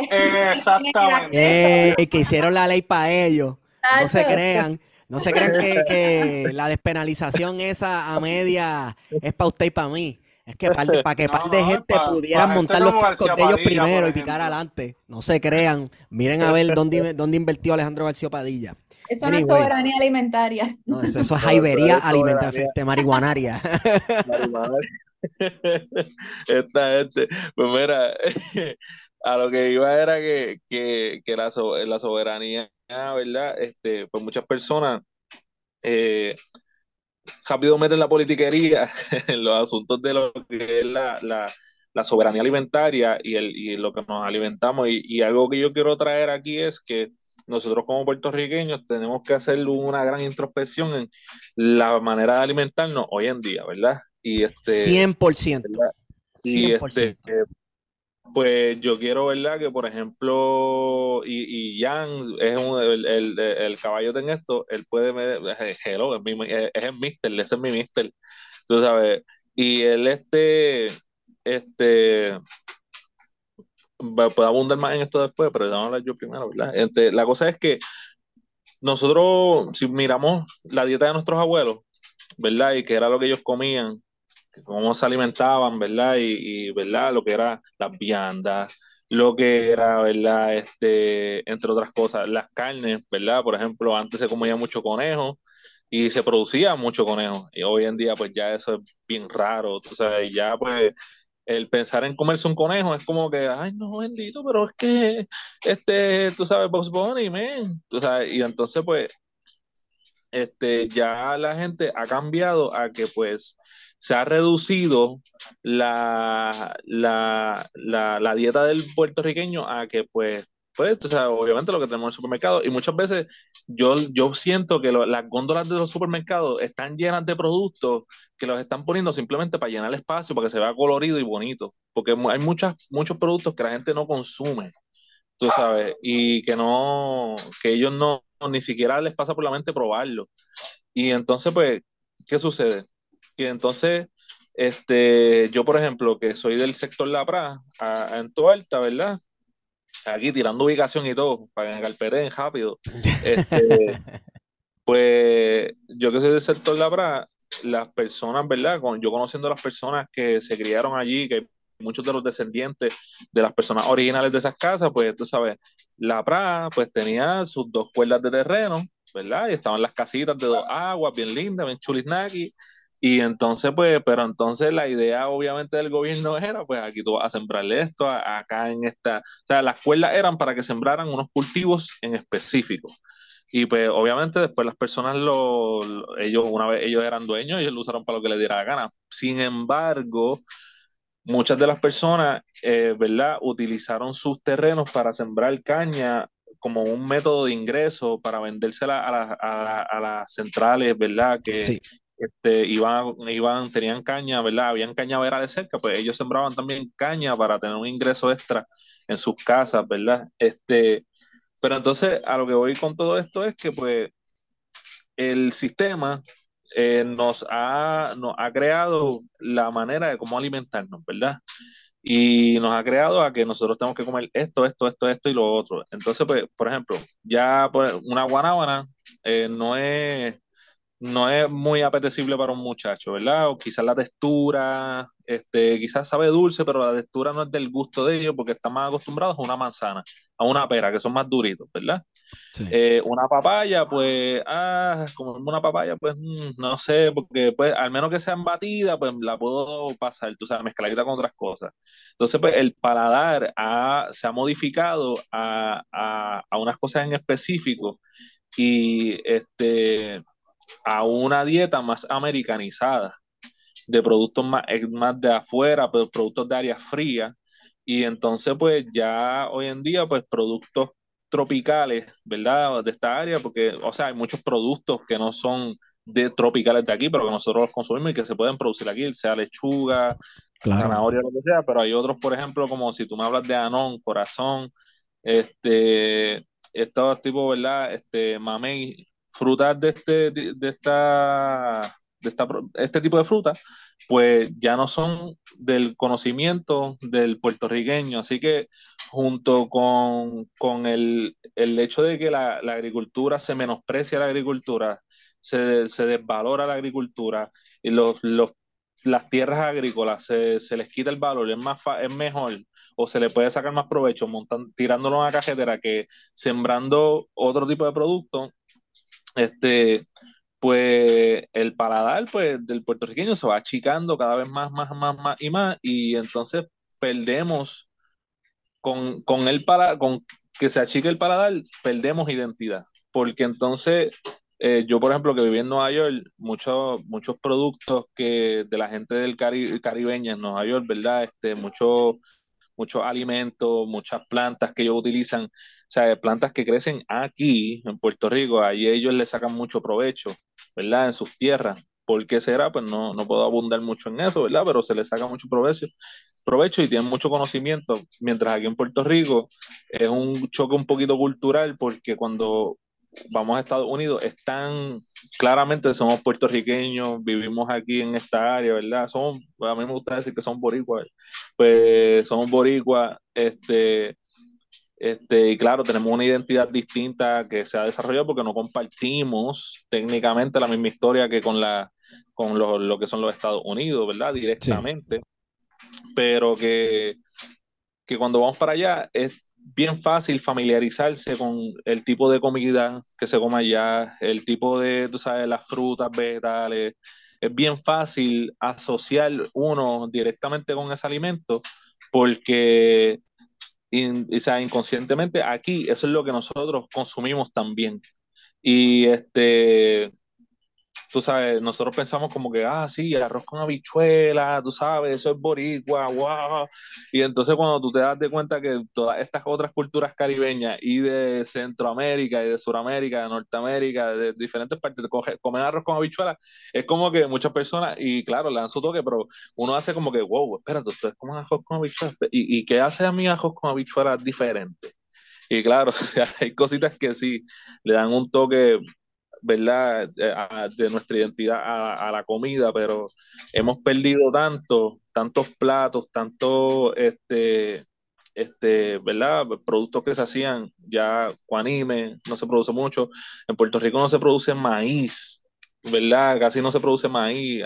Este, al que yo sepa, a nivel así este, de, de producción para consumo, yo no sé si hay productores de maíz, pero un cultivo tan, tan, tan esencial para nosotros, que por ejemplo es parte de nuestra cultura, dígase bolitas de maíz. En, el desayuno, la harina de maíz. Harina de maíz, eso, es así. Exacto. nosotros, nosotros, y en momentos como estos, ¿verdad? Y en temas como este, eh, es que necesitamos a personas como el lamentablemente ya fallecido profesor Cruz Miguel Ortiz Cuadra, eh, que fue un sociólogo e historiador de la comida puertorriqueña. Y toda esta cuestión de por qué se comía antes vianda y ahora se come arroz, etcétera, el hombre lo tenía cuadrado al dedillo, o sea, él, él dedicó su vida a estudiar eso. Y Ese es un libro obligado para todos oh, los boricuas, realmente. Eh, Puerto Rico en la, olla, Aprovecho, aprovecho para darle promoción a los que estén escuchando. Libro787.com, búsquenlo ahí, Puerto Rico en la olla, libro787.com. Este... Puerto Rico en la olla, somos todavía lo que comimos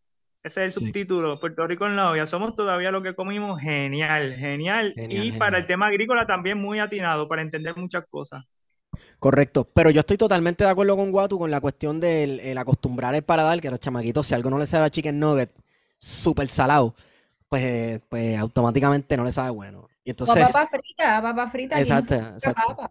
Exacto. Entonces, la cuestión es, pues que no es, las comidas que se comían antes, ¿verdad? No es por romantizar el pasado o lo que sea, pero se convierte en algo que uno come en celebraciones o come de vez en cuando o uno come para la nostalgia, etcétera, etcétera.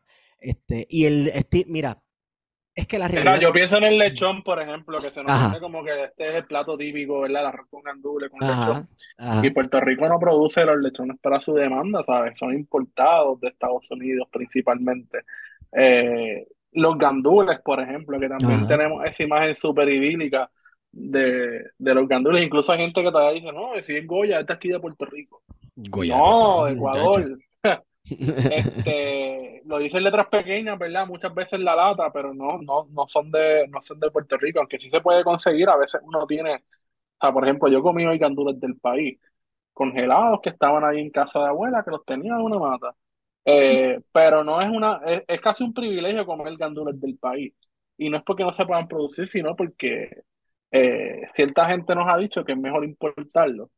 Eh, y ahí viene la cuestión también del supermercado como una idea, ¿verdad? Que es el lugar idílico también para ir a comprar y no el mercado, donde quizás puedes conseguir otro tipo de producto que se asemeje más a, a una dieta más caribeña, ¿verdad? Y, y vas al supermercado a comprar principalmente pues viandas, verduras, frutas que no son del trópico ni son de temporada, que eso también es otra cosa importante. Eh, aquí si nos empeñamos de comer eh, fresas, por ejemplo, o peras, como estaba mencionando, o manzanas, como mencionaba, pero ahora mismo está de temporada la, el mango, el mango, ¿verdad? Eh, o sea, tenemos la papaya, tenemos piña, tenemos una serie de frutas que, que se dan perfectamente aquí en el en el Caribe. Y Correcto, y frutas que no son, ni, no son ni de aquí tampoco. Por ejemplo, la pomarrosa, si yo tengo, tengo entendido que no es de aquí. Este, creo que es una fruta asiática originalmente. Y eso es lo no, es nativa, no es nativa. No es nativa. Pero se da genial. Se, da, genial. Y es riquísima. Es riquísima. Y que son esos cultivos que, que, le tomamos prestado a otras latitudes similares, pero en otra parte de, del planeta, ¿verdad? Y que, y que se dan muy bien aquí en Puerto Rico. Ese es el, caso de la, de la papa, de la malanga, que es del Pacífico también. Y del plátano. Una serie de, de, ejemplos como eso, exactamente. Que entonces de ahí viene dejar de estar mirando hacia arriba y mirar hacia los lados, ¿verdad? Dejar de mirar tanto para el norte y mirar entonces para nuestros hermanos caribeños y, así sucesivamente en los trópicos. Correcto, y este, la pana, ¿verdad? Que tampoco es de aquí, ¿no? La exacto, la pana no es de aquí. corregir. Este, pero... Eh, eh, la, pana es de... y la pumarrosa. Del Pacífico, del Pacífico también. Del Pacífico. Sí, son del Pacífico. Y, la trajeron los ingleses eh, primordialmente, si no me equivoco, fue para Jamaica y por ahí se... para las colonias inglesas. Y fue como para abaratar los gastos del alimento de los esclavos. Y entonces, pues, por eso en muchas, muchas Antillas hermanas, pues, la pana, por ejemplo, este, en una, en una de las Antillas, ellos la montan completa y la asan. La asan y se la comen así. Entonces, pues, yo creo que de ahí es donde proviene el, el, el término breadfruit, porque entonces la textura queda haciendo como si fuera un pan. Acá, pues nosotros la comemos hervida, este. Sancochadita con una carnita molida y cebolla. Mira, pero el, asunto, el asunto aquí es que, no, no, no tiene que por qué ser así. No tiene por qué Puerto Rico vivir en una situación tan precaria eh, en términos de seguridad alimentaria, en términos de producción alimentaria, una, en una situación tan, tan vulnerable. Tenemos la tierra agrícola suficiente para producir la mayor parte de nuestra comida, la tenemos que defender muy celosamente. Eh, tenemos el conocimiento, ¿verdad? Un conocimiento que, que, se ha ido un poco desgastando y que está un poco amenazado, pero que está ahí todavía. Eh, tenemos la academia, tanto la Facultad de Ciencias Agrícolas en Mayagüez como la Facultad de Agricultura en la UPR de Utuado, que ha jugado un rol súper importante en el desarrollo agrícola de Puerto Rico. Este, tenemos tres escuelas vocacionales agrícolas, ¿verdad? Y ahorita lo mencionamos así por encima. Eh, tenemos tres escuelas para adultos en Puerto Rico que se dedican a ofrecer cursos técnicos en temas agrícolas. Una de ellas la tenemos en Bucarabones. O sea, eh, el valle no solamente el valle, sino que el valle incluye la escuela vocacional agrícola de Bucarabones, una de tres escuelas vocacionales que existen en Puerto Rico y que desde nuestro punto de vista debería ser punta de lanza del desarrollo agrícola del país. ¿Y cuál es la realidad de esas escuelas vocacionales agrícolas? Pues básicamente están desmanteladas, le han ido reduciendo el presupuesto, como le ha sucedido al programa de educación agrícola del Departamento de Educación, que eso es algo que muchas personas no conocen o que ignoran, y es que como existe eh, la clase de educación física, como existe la clase de música, existe una clase de agricultura en el sistema de, público de educación en Puerto Rico, que se supone que si la comunidad escolar exige que se ofrezca esa clase de agricultura, el departamento provea para que esa clase se, se ofrezca en la escuela. Pero ¿qué ha pasado en las últimas décadas? Porque se ha ido desmantelando, ha ido reduciendo esa oferta educativa en agricultura en nuestro sistema de educación obviamente con lo que, lo que está sucediendo con la UPR, pues es súper lamentable y que también contribuye a que, a que toda esa infraestructura tan necesaria para el desarrollo agrícola del país, pues se, se haya visto desmejorada y amenazada, como es la Facultad de Ciencias Agrícolas, con sus estaciones experimentales, con sus servicios de extensión agrícola que le brindan servicios directos a los agricultores y agricultoras, que eso es parte de la UPR también. Así que no es como una condena, algunas veces vivimos aquí, no sé si es una cuestión colonial, es como vivimos en una condena y nos tocó ser así, nos tocó vivir en la precariedad y esa es la realidad. Y yo creo que también es importante eh, entender que no, no, no, no tiene por qué ser así. Y no solamente no tiene que, por qué ser así, sino que nos merecemos mejor, nos merecemos más. Eh, y, y esos recursos son nuestros las tierras de la autoridad de tierras son de la gente. Lo administran pues unas personas ahí que llegaron ahí por una razón u otra, pero esas tierras son nuestras. Esas tierras se tienen que disponer a la mejor, al mejor interés de, pues, del pueblo. Eh, se tienen que disponer para el desarrollo agrícola verdaderamente del pueblo. Se tienen que poner en las manos de quienes la trabajan y en manos de quienes la quieren trabajar, de quienes la quieren trabajar para producir comida. Eh, y no podemos y no pueden estar expensas de, pues, de una idea frívola de, de, un candidato electo que quiere ganar las próximas elecciones nuevamente. Volviendo al, al Valle de, de ¿verdad? Que de nuevo sería un pecado eh, que perdamos ese gran recurso, ese, ese, ese tesoro que tenemos ahí en, en Toalta, al ladito de Bayamón, al ladito de Tuabaja, en donde pudiéramos producir un montón de comida, pudiéramos generar cientos y tal vez miles de empleos con el efecto multiplicador que tiene naturalmente una actividad como lo es la agricultura. No solamente se limita a los que trabajamos la tierra y en el campo, que la aramos, que la cultivamos, la cosechamos, sino pues toda esa cadena que se desarrolla a partir de la finca, distribución, post cosecha, este, productos de valor añadido, eh, mercados que se generan, economía, eh, que se multiplican por ahí. Así que si le quisiéramos poner voluntad, como mencionó Watu ahorita, mira, este, vamos a meterle voluntad política desde el municipio para aprovechar realmente ese recurso eh, tan preciado que tenemos en Toalta. Eh, fue patético, fue insultante que hace varias semanas el alcalde hiciera un, una publicación en vivo, un Facebook Live, básicamente tratando de desmentir todos los argumentos que estaba proponiendo la comunidad. Y uno de los grandes argumentos y uno de los grandes logros que celebró el alcalde en ese Facebook Live fue demostrar que en Toalta no existía ninguna reserva natural.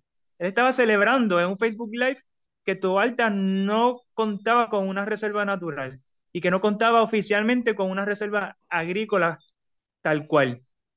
Eso es para mí un acto de traición a, los tualteños y, y las tualteñas. No, al contrario, tenemos que apreciar ese valor natural de nuestras tierras agrícolas.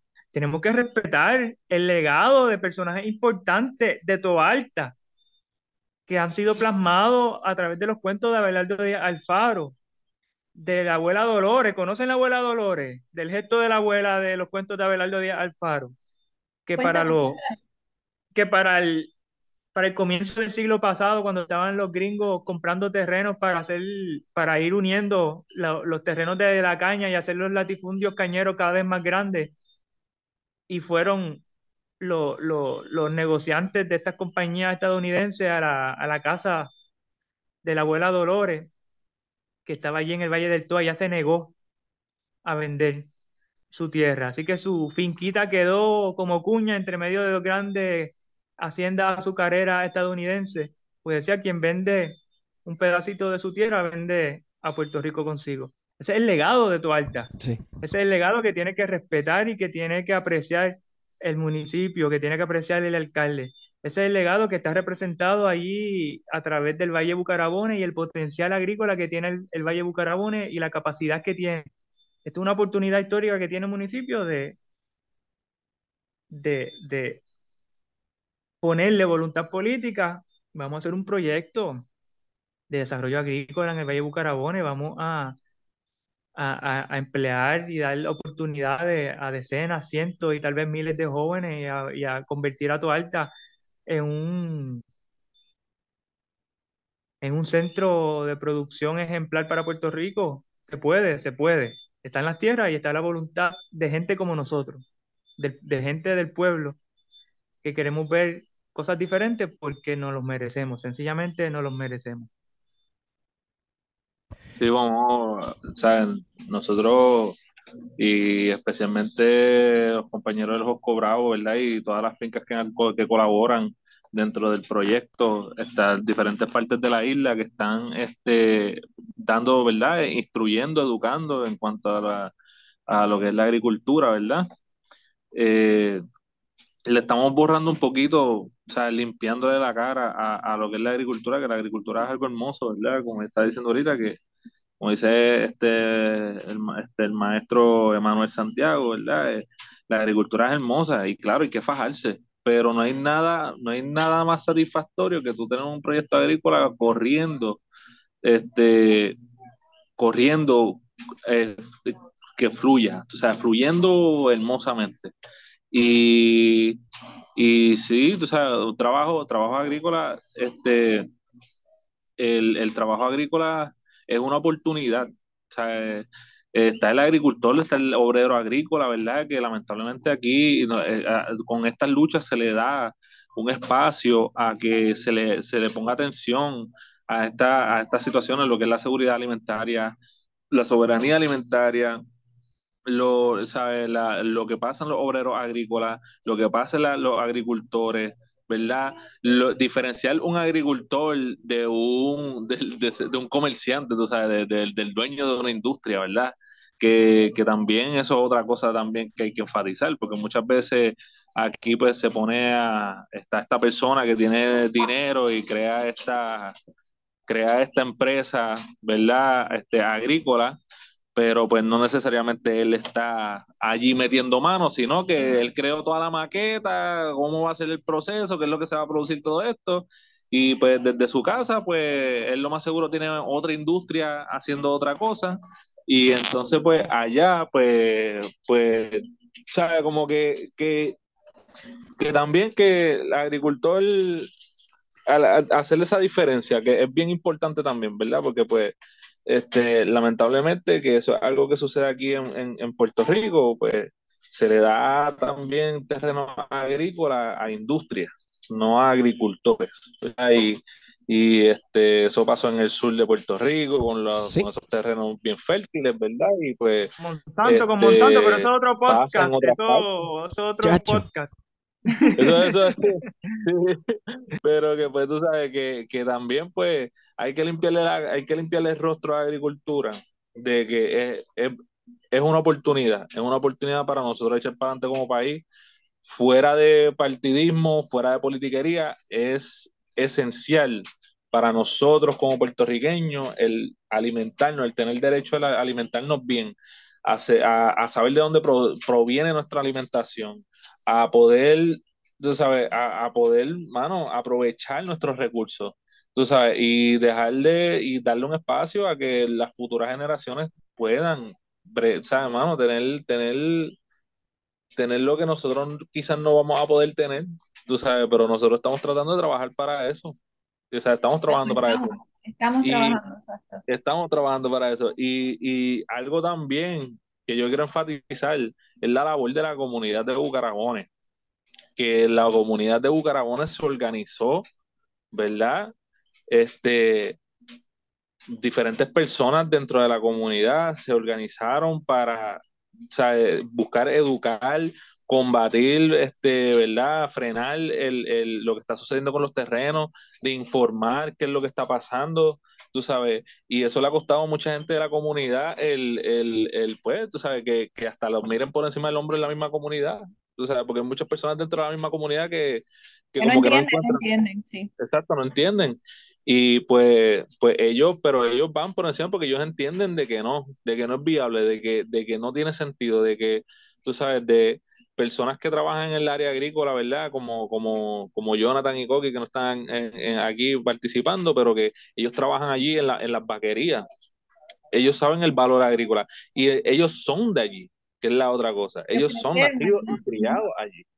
Tú sabes, ellos han visto, ellos han visto el proceso de todo ese barrio, ellos han visto todo. Y ellos, tú sabes, toda esta comunidad se organizó y ellos fueron ¿verdad? Los que fueron y, llamaron a, ya hicieron las gestiones pertinentes, ¿verdad? Junto con los muchachos del Josco para, para hablar con la persona que, pertinente de la autoridad de carretera para, mira, no, queremos que esto se arregle. Y todavía, pues, el alcalde estaba en, ah, esperando aquí que me den un turno, tú sabes. Y entonces, pues, tú sabes, ya cuando ah, la comunidad dijo que ya que está todo set, estamos ready, olvídate de todo lo demás. Tú sabes, ya estaban saliendo de la oficina, que él estaba todavía en la, eh, sentadito en la, allí en la sala, tú sabes, no, aquí esperando el turno, a ver cuándo me llaman, tú sabes, ay, Dios mío, haciéndose con la cara de que, ay, Dios mío, señor, que muchos se tardan, tú sabes, pero, pero por acá diciendo, mira, meter la máquina, meter la máquina por allí, olvídate, olvídate de eso, yo hago, yo hago un live, yo hago un live. Por, eso, por eso seguimos, eh, pues, ya, ya está eh, la carretera 861 ya se está arreglando, ya no debe haber ningún tipo de urgencia, pues como decía el alcalde, una urgencia de, para abrir una carretera alterna por el Valle de Bucarabones.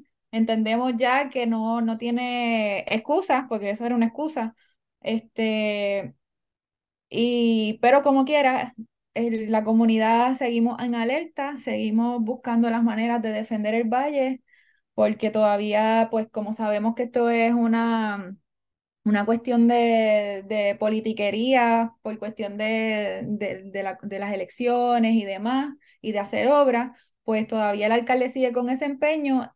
La comunidad estamos en pie de lucha y vamos a seguir buscando todos los medios, no vamos a descansar para que se defienda el Valle de Bucarabones, para que se proteja, para que no se dañe y para que se le dé un buen uso al Valle de Bucarabones, porque nosotros cerramos los ojos y lo que nos imaginamos, lo que soñamos es poder ver ese valle como un mosaico agroecológico, que esté la ganadería, que esté sembrado todo así, como ustedes usaban un mosaico, pues sí, lleno de comida el Valle de Bucarabones, porque para eso es que existe el Valle de Bucarabones.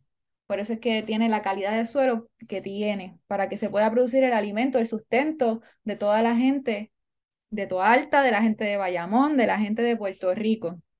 Y, y así vamos a estar en pie de lucha, cueste lo que cueste, vamos a seguir hacia adelante. No sabemos que tenemos la verdad. Sabemos que desde la tala hasta la calle. Desde la tala hasta la calle, si tenemos hemos salido bien poco de la finca en lo que llevamos de vida, pero no podemos permitir que, que se siga que se siga especulando con las tierras agrícolas y que se siga atropellando a los agricultores y agricultoras, que ha sido lo que ha sucedido a través de la historia de la humanidad.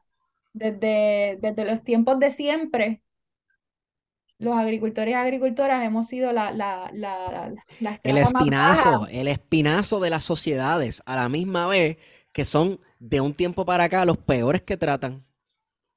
Exacto. Y, y yo, yo quisiera saber de dónde la gente piensa que sale la comida que se come en el, eh, eh, del plato de su casa. Hasta de los fast ¿De dónde, ¿De dónde creen que sale? O sea, piensa que la carne crece en las neveras de los supermercados y las lechugas. Bueno, en Estados Unidos no sabían de dónde salía la leche, así que no me Imagínate. los, agricultores son los dishwashers de la sociedad. Obligado. Y verdaderamente ya estamos en un tiempo eh, de la historia de la humanidad en que eso ya tiene que, cambiar, eso ya no puede ser una norma, no puede ser una gracia, tiene que ser un cambio lo, lo, que, lo que tiene que suceder. Y entonces ya no vemos la agricultura como una situación de obligación, una situación de esclavización. Nosotros vemos la agricultura como la revolución que necesitamos. Porque si, si, si, no se piensa de una manera agroecológica, el planeta no va a poder continuar existiendo. Así que como no tenemos más planetas para poder seguir viviendo, al igual que no tenemos más Puerto Rico y no tenemos más valles de Bucarabones, pues tenemos que comenzar a pensar agroecológicamente, todos y cada uno de todos nosotros y nosotras, pensar agroecológicamente.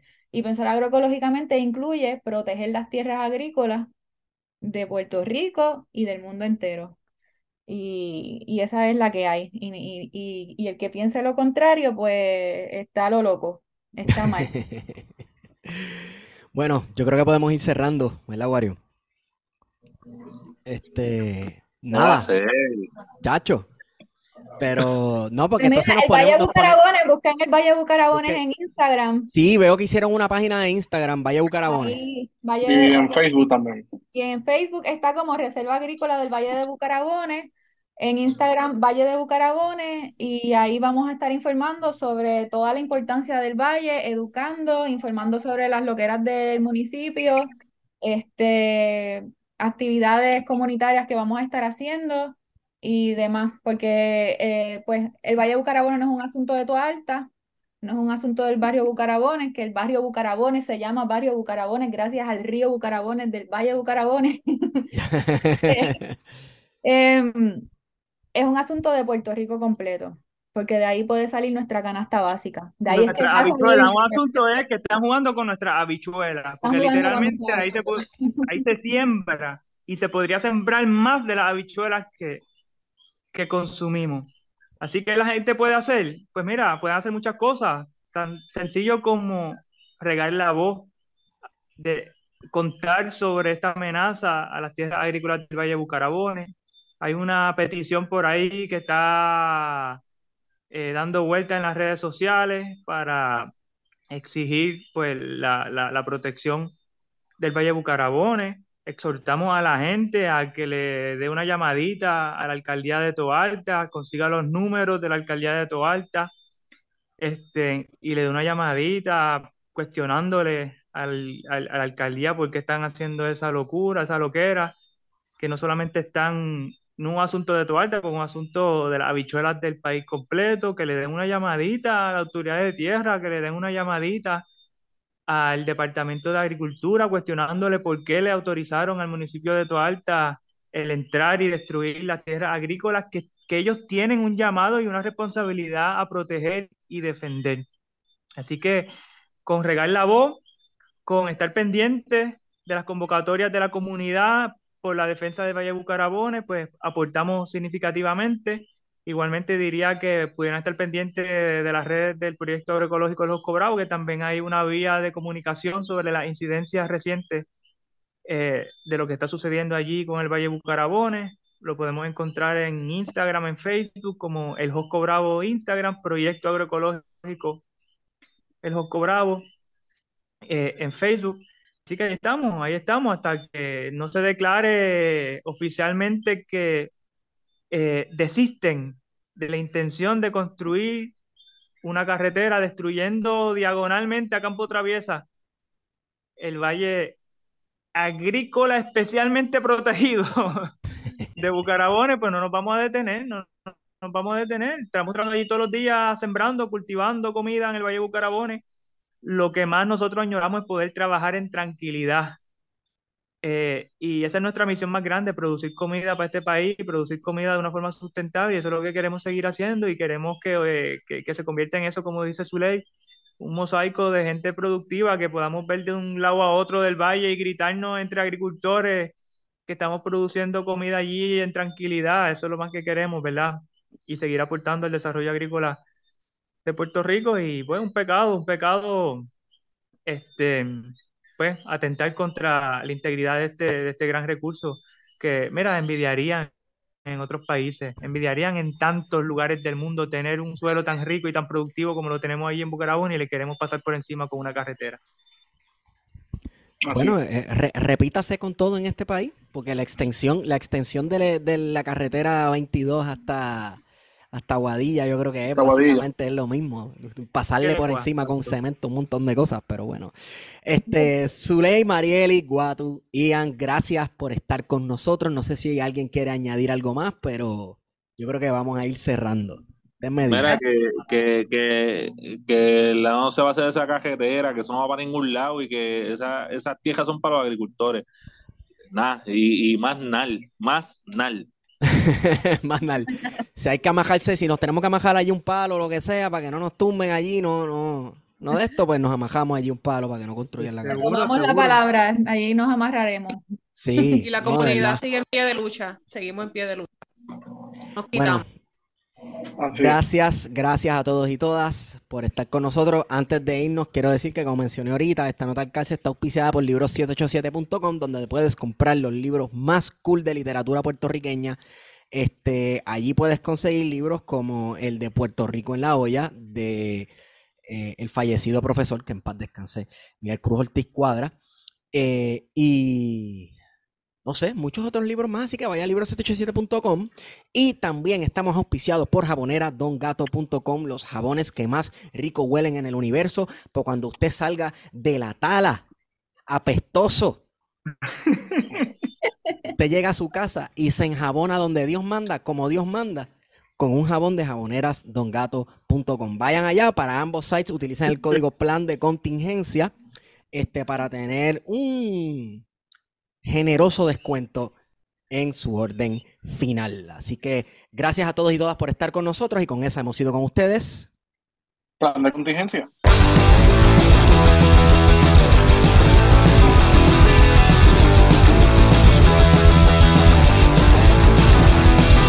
Amo la guerra y amo la violencia, sale en la televisión. Odio los libros, odio la protesta, detesto la educación. Policía me sirve y protege, consumir es mi vocación. Allá estoy los tuyos no siguen las leyes impuestas por la corrupción. Sé que todo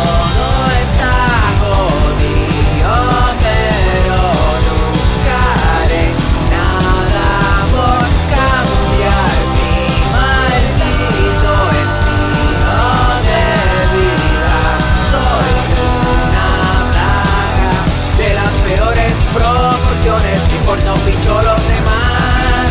Amo los ricos y ser como ellos, aunque sea parisiana más. La policía me sirve y protege, consumir es mi vocación. Ahogado en deuda, mi vida es miseria y detesto mi profesión.